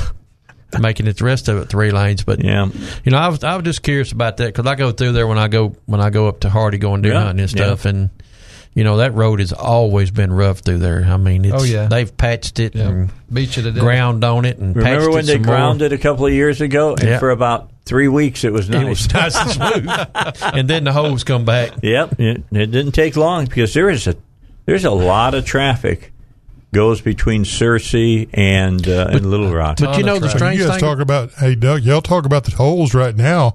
After all that rain we've had the last couple of weeks, Oh, there are yes. holes Crazy now. galore Yeah. everywhere. Yeah, Yeah. That's the way I it is just in hit Benton. All the roads in Benton just fell Yeah. apart after that big rain we had. We got potholes everywhere. That's Benton. because they've been doing all that cold fill. Yep. It just washed it right out. Yeah, just water got under it, popped it up, and here we go again. you Yeah. know, It's like you're driving an obstacle course out there. You're dodging. Yeah. Yeah, you better dodging watch. holes. I tell you what, I did. I went home the other day and got my trailer because I needed to move a, move my tractor from the shop back home. So I went home, got my trailer, and I got two axle, you know, car hauling trailer coming down uh, Congo Road. Okay. Got a little too close to the shoulder with the trailer. Uh-oh. It dropped off, and I had to buy two new tires That happened. and two wheels. That happened to me when I used to have my uh, G6, that Mm-hmm. convertible I had. I love that car, but uh, I was coming home, going northbound on uh, on 67, and it was during the time they were fixing right there by the bean field. Yeah. and at Redmond Road There was a hole. there was holes there, and No, them wasn't holes, Dave. Them was caves. yeah, they were craters. big. Yeah, and I, Yeah. I, I caught them one night because the guy started kind of drifting, and I'm trying to move away, and I hit it, and it took out uh, both of the uh, uh, the wheels on the left side, plus it it bent up the rims. Yeah, it it- was not I had cheap. to buy two wheels and, and, and two tires to go on mine because they weren't both of them, blew both of them out. You Yeah. know they're big when you can catch a catfish out of one of them. Yeah, Sure, and What I- about a bass? And you know what? I was noodling too. Hey, look, Man, you were scuba diving. you can noodle all by yourself because I ain't joining. You're not going to do that, huh? Nope. Well, let's talk about bumper to bumper. I want Jerry. Let me just talk about. You said hundred years this has been going on? Explain what bumper to bumpers uh, business model is for the uh, people who work for you. What what is it you're trying to do as far as parts go? Well, of course, the um, and of course Duck knows this. Our main customers, you know, we we'll take that business that comes in the front of our store. You know, the what we call the lobby. uh, Walk-in sales floor, customers. walk-in customers, you know, retail, whatever you want to call it. We'll take that all day long, just like all the other auto parts stores do. But really, our our specialty, and it always has been, and and I can safely say probably always will be, is uh, serving the professional mechanic. You know, the Ducks Garage, at Joe's Garage, at Sullivan's Automotive. Those people, our certified service centers, uh, are a prime example of our substance, our main Yes. customer bases, and uh, they really those are the guys that um, they're the cream of the crop. They pay the bills, Right. You know? So um, that's the best way I can put it, Dave. As far as our business model, that's who we take care of. We take care of all of our customers. I like to say we take care of all of our customers. I think we do. I do too. Uh, we've got um, those guys, professional mechanics. We've got the. Uh, we also have. We sell auto paint, of course. We uh, sell a substantial amount of auto body business markets. So uh, Headlights. headlights, you know, all we, we cater to a lot of that different type of there's there's commercial business we take care of. We get into the heavy duty market as well, you know. Now there's there's some parts of the heavy duty market that Duck can can Yes. probably talk about that, that that we don't probably we're, we're not geared to do, but there's a lot of it that we are geared to do. Yeah, as far as clutches, brake shoes, uh, brake drums for big trucks, you know, stuff like that. You know, the 66864 brake drum, which is a, a, a 66864B, is is what your common drum. They call it a hub pilot wheel. Uh, that's what ninety percent of your vehicles, your your big trucks run out there today. And you got 45 15 brake shoes, you got 47 07s, you got 47 09s. Now you got some 47 31s, that's which is a eight and a half wide brake shoe. Can you imagine a brake shoe, Dave, on you know on a car eight and a half inches wide? No, you know, uh, you know, it's. I don't want to, but uh, but you know, and, and and you would think, you know, ninety percent of your vehicles running up down the interstate, your eighteen wheeler, they got a sixteen by seven brake shoes, They're seven inches wide, sixteen inch size drum. But you would think that they would be astronomical replaced. They're not much more expensive than buying a set for a, a truck or a pickup. Wow. You know they're they, you know they're relined brake shoes. Everybody relines them. You know. Mm-hmm. But the but the bottom line is that bumper to bumper has all. Make sure that all these parts are available for your certified service. Absolutely, you know, and we got you know I've got to give a hats off to our parts people too, the people working in our stores. We've got some knowledgeable, good, hardworking people behind that counter. Evans Auto Parts is a fine example of that. Yeah. You know, the independent store side that we have. But company stores, independents, we've got people like Kenneth Phillips that does you know the radio show and the Saturday uh, Car Hot Truckers. Springs. Yeah, out of uh, Pine Bluff. Pine Bluff. Pine Bluff. I always yeah. want to say Hot Springs. He, he's Pine Bluff. He he's another one. He you know he owns he owns and operates an independent auto parts bumper bumper store and, and a uh, shop and a shop. Yeah, but but all those guys are knowledgeable. Been around a long time. Got a lot of experience, and uh, that that's what sets us apart too. You know, we've got knowledgeable parts people behind the counter. But keep in mind, two years, twenty four thousand miles, parts and labor, and the same thing if you use the credit cards, three years, thirty six thousand miles. Let's get a break in. We'll come back. We'll finish up. Jerry Rocha here, along with Duck, on the Dave Elswick Show, 1011 FM, The Answer. All right, final segment for today's edition of uh, Joe and, and Duck. Joe not here. He's under the weather. So Jerry Rocha has come in to join us from Bumper to Bumper. If you listen to the Saturday show, you know I'm always making fun of Jerry that he's listening to the show and he's going to send me a message or whatever. He well, always he's, he's does. Here today. Well, I'm right here in person to do sometimes I sometimes I deserve it. Other yeah, times, we poke him every once you know, in a while. We'll do it on purpose. Sometimes I'll I'll, I'll even say something wrong just so I know that he he loves me. so let's talk about Rolladyne. That's where you guys are getting your oil from, and uh, for your customers, and important for people to know that they're to be trusted. Well, you know as Dave, as you know, we was with B and M for a long time, and then they sold out to McPherson Oil. Let me rephrase: they sold out to Retief. Retief sold them all out to McPherson Oil out of Alabama. Uh, Love Angel Death should do anything in the world for you. It's a Mobil product, but we decided we was going to stay with our Chevron. So we went with Jeffrey over at Rolladyne. They're good people. They take good care of us, kind of mm-hmm. like bumper to bumper. Uh, Dave, you know, we can call and ask, and they ain't very long, and one of them will show up with it. Jeffrey or or one of them, you know, Jeffrey's our salesman, and he takes good care. He calls me, he called me the other day and asked me about oil, and I told him, yeah, I, I need some oil. Send me my oil, you know, my quantity I buy. Uh, good, great people. They have any kind of Chevron product you want. Right. They, you know, they sell everything. You know, I buy mine from there. Joe buys his from there. We buy the e packs because you get six gallons in an e pack. You don't waste none. Most cars nowadays needs three point seven five quarts, and why in the world that we can't understand to make a four quart car or a five quart car? But they don't. They make it, you know, three 3.75 or 4.25 or, you know, four quarts in one ounce or something. You know, they do that. They do that on purpose. To so keep you on your toes. Yes, so they can sell more oil because most people put it in by the quart. Right. So if you got one that holds 4.25 quarts, you're going to pay for five quarts. That's right. You know, even though the other quart's going to get wasted. So with the with the e-packs that we buy through Rolladyne, through Jeffrey and his boss, and, and they're good people. Um, we can get you 4.1 gallons, you know, or anything like that out of the e-pack because it's in a plastic bag and we just run out what we want out of it and, you know, and everything else is fine. So that's how nice we do and that. clean. Yes, sir. It is nice and clean. And, uh, you know, but they're good people at Rolladyne. You know, if you just give Jeffrey a call and he will take good care of you without any trouble, they're good people. And top of that, they take good care of Duck. Duck takes good care of you as a customer. Exactly. You get in, you get out. You don't waste your time in a stall. It's the way it works. Yes, right, sir. so keep that in mind. Keep that name in mind, Rolladyne. All right. We got just a few moments left, guys. Got about two and a half minutes here. So, Dave, Yes. I want to thank Jerry Okay. and, and Mr. Fletcher and all them They're good up there. Yes, sir, for sponsoring us on the radio on the car show. Yep. And you know, and sponsoring us at the at the car show in Con, in you know in in Conway. Um, as Jerry, you know, it's it's a lot of work, isn't it? Yes, it is. Big You know, project. it it ain't full year. Not just No. a month or two or the Yeah. week of. It gets done, and year. the next day they're debriefing each other and getting ready for the Well, next year. as Jerry, he writes around, writes his notes.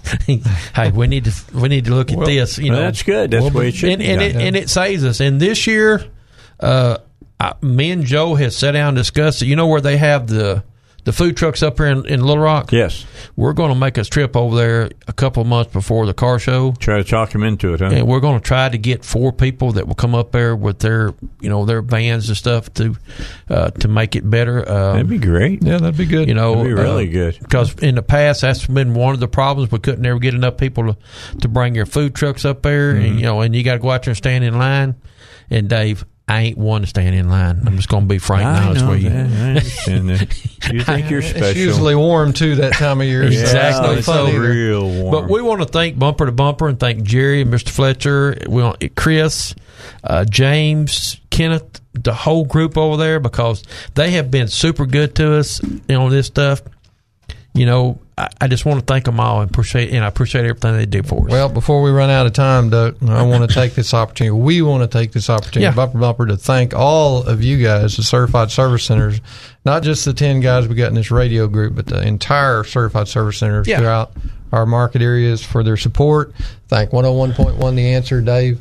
Everything y'all done for us this year. It's been a good year. We appreciate it. Merry Christmas to all of you. Uh, Merry Christmas too. Let me put my uh, my handkerchief up. I'm, I'm, I'm, I'm, I, I started crying. Yeah, right. But Dave, we, but Dave, we thank you for coming in on Saturdays too. That's all right. All right, Doc, Jerry, thanks for coming in. Coming up in the next hour, we're going to tell you not how to to lose money on the internet buying Christmas presents. I know it's getting close to Christmas, but some of you haven't shopped yet. I'm going to save you some money. Stick around. All right, back with you. Final hour, Dave Elswick show, and Dia Lee is going to join us, senior manager of communications for the Global Innovation Policy Center. Want to talk about uh, making sure that you don't get caught up in some of these scams on the uh, internet. And and Dia, this is a real problem at this time of year, is it not? Yes, certainly. Hi, Dave. Hey, what uh, what should Yeah. be what should be people you know people be watching for? I mean, I mean, always if it looks too good to be true, it probably is. But what are some other things they should be paying, paying attention to? Definitely. Uh, more and more Americans, these, more and more Americans these days are doing their Christmas shopping online. You know, Mhm. using their computers and their smartphones, and so auto criminals are looking to capitalize on that and take your money through these platforms. Um, and that can be through fake apps that are on the App Store, fake emails that come into your inbox, um, you know, fake ads that are on social media. Um, all of these things are trying to get you to click a false link that could be stealing your information or, you know, getting some malware downloaded onto your computer that can steal your information or lead you to buy a counterfeit product that can end up harming you and your loved one. Yeah, and counterfeit fitting uh, products is a huge, huge business for people. And uh, you know, people might say, "Well, I, I I wanted to buy a pair of Nikes, and I'm I'm using Nikes because they just busted some people that were counterfeiting Nikes Yeah. a few weeks ago." Bottom line, uh, you get them, you think you, you got this great deal on Nikes, and then you find out you don't have Nikes at all, and they start falling apart in a couple of days. Exactly, exactly. Um, there's basically counterfeits for any kind of product that is out there. When you're doing your Christmas gift shopping, counterfeit toys are very prevalent, uh, with made with substandard parts that can pose choking hazards to your kids. Made with dangerous materials like lead. Um, I know a couple of years ago, hoverboards were very popular, and a lot of poorly made counterfeit versions of it ended up causing injuries and house fires Yeah. um, and other stuff like clothing too. Counterfeit clothing can also fail fire resistant standards. Same thing, house fires, um, and there's a lot of unsafe subpar substances like mercury, arsenic, and other harmful chemicals that can be in counterfeit cosmetics, baby formula, medicines, um, counterfeit car parts like brake pads and airbags that don't function, you know, as they should and can cause accidents. Um, batteries, chargers that can melt and catch fire. It's really, it's really um, a lot of things out yeah, there. it's a, it, it's A to Z. If it's a product out there, somebody's counterfeiting it and trying to make some money off of it. Now, you work with the U.S. Chamber of Commerce, uh, you know, trying to keep people, you know, up to date on all of this. Explain to my Mm-hmm. listener. Uh, my listeners, how they best can protect themselves from these kinds of scams. Sure. Um, the bottom line is to make sure that you're getting your products from their official sources. So if you're trying to get an iPhone, make sure you're going to apple.com or going to an Apple store to buy those things instead of um, other websites um, or going to the street corner because often these are counterfeit products um, and can harm you and your loved ones that way. Um, a lot of these uh, fake links, fake websites, you can tell by um, often they have typos in their pages, um, bad grammar. A lot of these places are international places, like in China and Hong Kong, that produce these counterfeits. Um, if they're sending you an email about some deal, make sure that it's actually coming from that big company's proprietary email address. Not uh, so if it's an iPhone deal, make sure that it's coming from at Apple at apple.com um, and making sure that the links that they're putting into that website uh, that they're trying to get you to click are actually going to apple.com and not to some uh, counterfeit version of that website. When you're looking at your URL as well, um, you want to look for HTTP, uh, HTTPS. Um, that S is very important. That S stands for secure and make sure that your information is encrypted. Um, and so if that S is not there in the URL, often that is a sign that your information can get stolen. Nice. And just to recap, Yeah. um, the bottom line is you're safe. You're you're safer, and um, you can eliminate a lot of this doubt about whether or not it is a scam or if you are getting tricked by going directly to that company's website. Okay, and I mean, is is it same if you're using like Amazon.com and things of that nature? Can you be pretty sure that what you're buying is not a knockoff? So um, these kinds of sellers like Amazon and eBay, there's actually because they list third-party products, those can actually be counterfeits, um, and those companies are doing uh, like taking a lot of action to um, counter uh, counter all of these things, but they can't catch everything. And so um, the third party products that are listed on there can actually be counterfeits. They can look very similar to real products. Um, they can have a lot of fake reviews on there as well to trick you, so you can't really be sure what you're buying is the actual authentic product.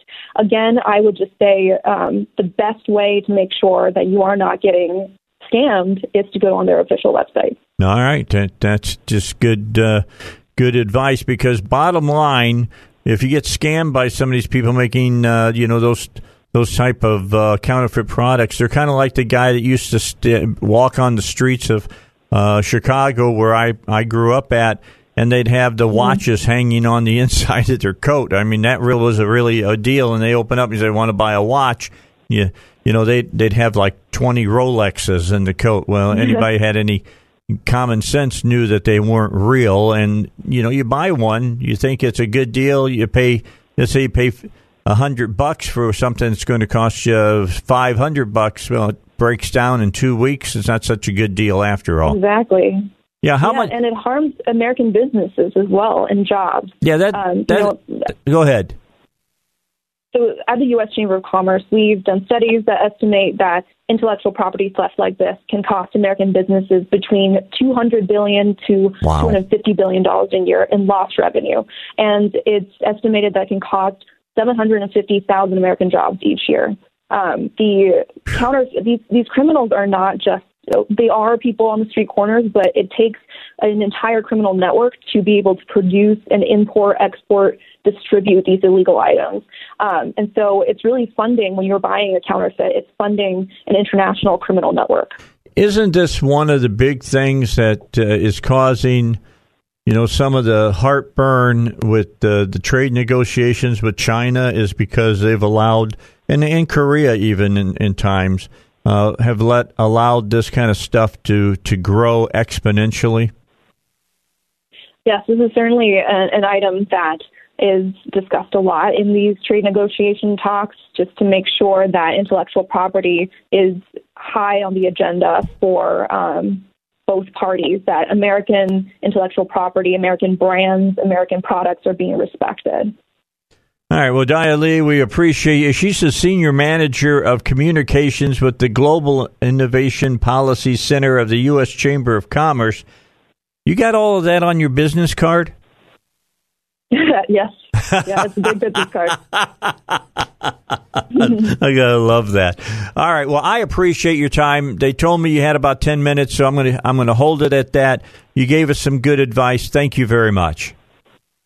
Happy to be here. Merry Christmas. Uh, Merry Christmas to you as well, Dia Lee from uh, the uh, U.S. Chamber of Commerce, the Global Innovation Policy Center is uh, where she works at, and some good information. Only buy it from uh, the people who make it. That's the best way. I did not realize uh, the Amazon and and whatever was a was still a problem because uh, knockoffs are sold right through Amazon because they can't check everything. So keep that in mind. And you heard how much money that can be costing, you know, American businesses, and it can end up costing jobs as well. All right, it's quarter after five. Let's take a break. We got more coming your way here on the Dave Elswick Show. All right, hope that uh, little segment uh, helped you out. Don't forget about uh, Hillcrest Designer Jewelry. Eric is going to be on the show again Friday at 4 o'clock in the final hour of uh, the Dave Elswick Show. And as we get closer and closer to Christmas, uh, Eric knows that there's guys out there and women out there that have not purchased uh, their uh, you know presents yet He's going to come on and specifically talk to you about things that you can come in and pick and uh, have a big winner uh, for everybody. And then I want to thank him personally on the air for the peppermint bark that he gave me. Oh, it's really, really good. I really appreciated uh, him doing that. But he'll join us uh, Friday or uh, yeah Friday at four o'clock. Don't want to miss it. He'll give you some great information you can use about how to make sure what you're buying is worth what you're paying. And that's a big deal when it comes to, to jewelry, let me tell you. All right, I just came across a story today that I, I found interesting that I talk about a little bit, and it it affects all of us. And that is the U.S. population grew in the past year at its smallest rate in over 80 years as more people died and fewer were born, according to figures from the Census Bureau. The uh, the numbers, which cover the year ended July one, show the country's population rose by six tenths of a percent to 327.2 million people. That was the lowest rate since 1937. The figures offer fresh clues to which states are likely to gain or lose congressional seats after the 2020 census. If the House of Representatives were appro- uh, apportionated based on this year's data, Texas would gain two seats, while Arizona, Colorado, Florida, North Carolina, and Oregon would each gain one. States losing a seat would be Illinois, Michigan, Minnesota, New York, Pennsylvania, Rhode Island, and West Virginia, with Rhode Island falling to a single representative. People are moving to western and southern states, lured by better weather and a lower cost of living. I've told you the story before you know why the South has boomed and the West has boomed, correct? Easy, cheap energy and air conditioning. That's the reason the South has most of the big cities now. You know, Atlanta, you got Tampa, you got Texas, you got Dallas, you've got you know, Houston, you got Austin, you got all these cities now that are down in the south. Uh, of course, you go over to Florida. You've got uh, Orlando, Miami. You got all of the, the cities over there. And the reason people are moving here is because they like living in warmer weather instead of all that uh, winter up there. And they've got a lower cost of living than in many parts of the north. Nevada, Idaho, Utah, Arizona, and Florida saw the highest rates of population growth in the country, according to the uh, the new data. Uh, nine states saw their populations decline. New York, Illinois, West Virginia, Louisiana, Hawaii, Mississippi, Alaska, Connecticut, and Wyoming. Dragging on population growth are a record low birth rate that continues to fall and a death rate that is rising slightly. And then we talked about the story yesterday we read about that said that our mortality rate is going down. Yeah, we've almost lost uh, two years off of our mortality rate. The birth rate fell to 59.8 births per 1,000 women aged 15 to 44. That, according to preliminary data from the National Center for Health Statistics, that's 14% below the most recent peak back in 2008. Preliminary data show the death rate for the year that ended July 1st rising to 867.6 per 100,000, up 3% from the uh, 3 uh, 3% from the same period 2 years ago. An uptick in people moving to the US from other countries helped fuel the population growth. So, that's something to keep uh, in mind as you're looking at all this uh, going on. All right, now when we talk about illegal immigration, we typically talk about what's going on in Central America, things of that nature, and, um, bringing people to our country. However, as I've said many a time, uh, there's people coming in from all over the world because people from all over the world want to be here in uh, the United uh, States. We talked about the Svengalis coming in uh, down in Laredo. Uh, here in Arkansas, we've had Marshallese. Uh, we've got um, all kinds of people wanting to uh, come to the United States. And another group of people is the Chinese. Border Patrol agents in California say that they captured two Chinese nationals that were believed to have been smuggled across the border in an ultralight aircraft.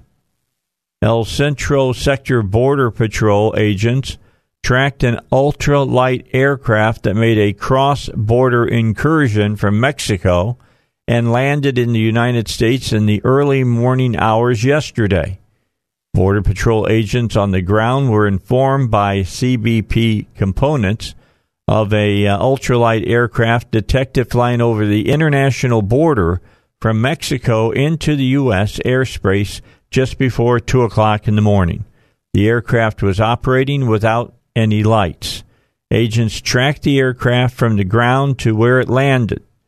Border Patrol agents arrived at the landing area soon after, but the ultralight aircraft departed and returned to Mexico before it could be stopped. Agents on the ground encountered two Chinese nationals. Agents suspect they were in the U.S. illegally and that they were dropped off by the ultralight aircraft. Also arrested at the landing zone was a Mexican national in a waiting vehicle who was suspected of being part of the human smuggling effort. The Mexican national was found to be legally present in the U.S. and in possession of a border crossing card. The two Chinese nationals and Mexican national were transported to the uh, Border Patrol station for further investigation. It's the second recent incident involving an ultralight aircraft at the border. Uh, early Sunday morning, Border Patrol agents tracked an ultralight that resulted in the arrest of two and the seizure of more than 125 pounds of methamphetamine.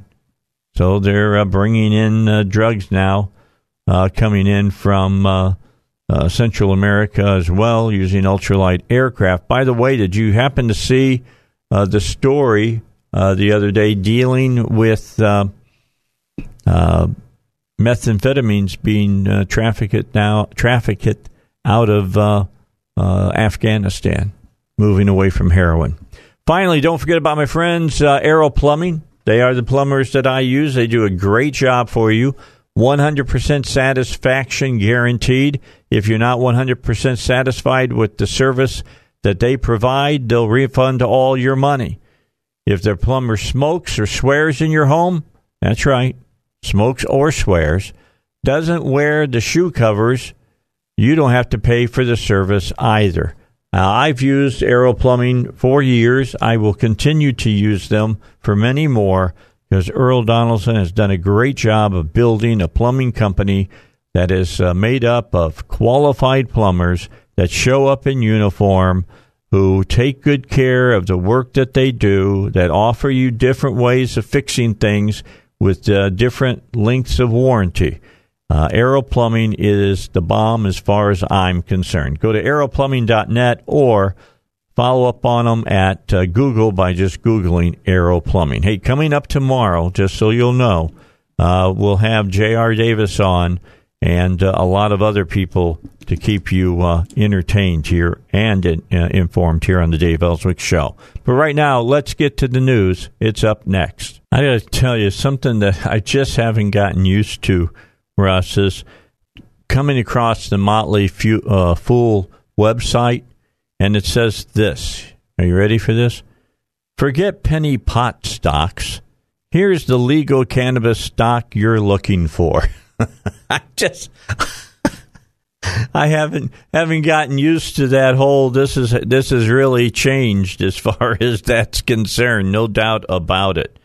And then uh, this final story here that I came across today the national opioid uh, crisis propelled a crackdown on prescription painkillers. And we've seen this happen here in the state as well, causing hundreds of doctors to abruptly reduce or completely cut off their patients' prescriptions, leaving, uh, leaving many among the estimated 20 million Americans who suffer from daily debilitating chronic pain to consider suicide. One woman spoke of how her mother, at 72, 72 years old and in pain because of degenerative bone disease, saw only one way out after her opioids were tapered down. She committed suicide. A husband whose wife of 50 years suffers from a neurological and spinal disease and, and who no longer can get a prescription for painkiller patches said a welcome death has become a discussion. Paul Wayman, a 69 year old veteran, wrote, The VA cut my pain meds cold turkey after over 25 years. I'll, I now buy heroin on the street. Now, we've talked about this here on the show, thinking that you're doing something right when in fact you could be doing something that's doing harm says you need to talk with veterans. My friend has more metal and screws in him than a robot, but no more pain meds. Suicide is the only light at the end of the battlefield for him. I used to do a lot of volunteer work, loved doing it with my wife. Now I get high so I can walk. All we're asking for is some relief and some quality of life. Ending life now is not on the bucket list. I do not think about it all the time. Wayman is among the hundreds who reached out to Fox News through emails and messages on social media following the publication of a three part series on the nation's struggle to address the crippling opioid crisis caused mainly by illegal drugs and the unintended victims, chronic pain sufferers who have relied on prescribed opioids for relief that is left in its wake. The series showed the federal government's approach to addressing the overdose epidemic by targeting the supply and prescribers of these opioids has unwittingly led many doctors to cut down or cut off their patients' pain medications altogether. The approach was bolstered by 2016 Centers for Disease Control and Prevention guidelines, despite the agency's warning that they merely were suggestions and not to be enforced as law. And it's left many chronic pain sufferers undertreated, with some contemplating taking their own lives. So, you know, I hope that when this session starts, and we'll be covering the session uh, live here on the Dave Elswick Show, we'll be at the Capitol Monday through Thursday covering what's going on. That when they take this up about what they're going to uh, pass as far as law, law on these things, they'll take the people who have been on these painkillers for years and need these painkillers to have any semblance of a, a normal life. Uh, let's not throw the baby out with the bathwater. Let's make sure that we take care of those who truly, truly need uh, these drugs, perhaps at a higher rate than what doctors would like to prescribe, but understand that it's the only thing that can give these people a decent life. All right.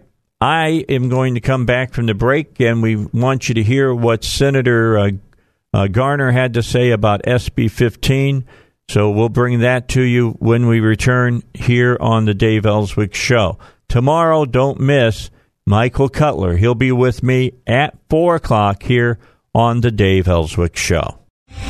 Three star general Michael J. Flynn, head of the Pentagon Intelligence Agency, knew all the government's dirty secrets. He was one of the most respected generals in the military. Flynn knew what the intel world had been up to, he understood its funding. He ordered the first audit of the use of contractors. This set off alarm bells.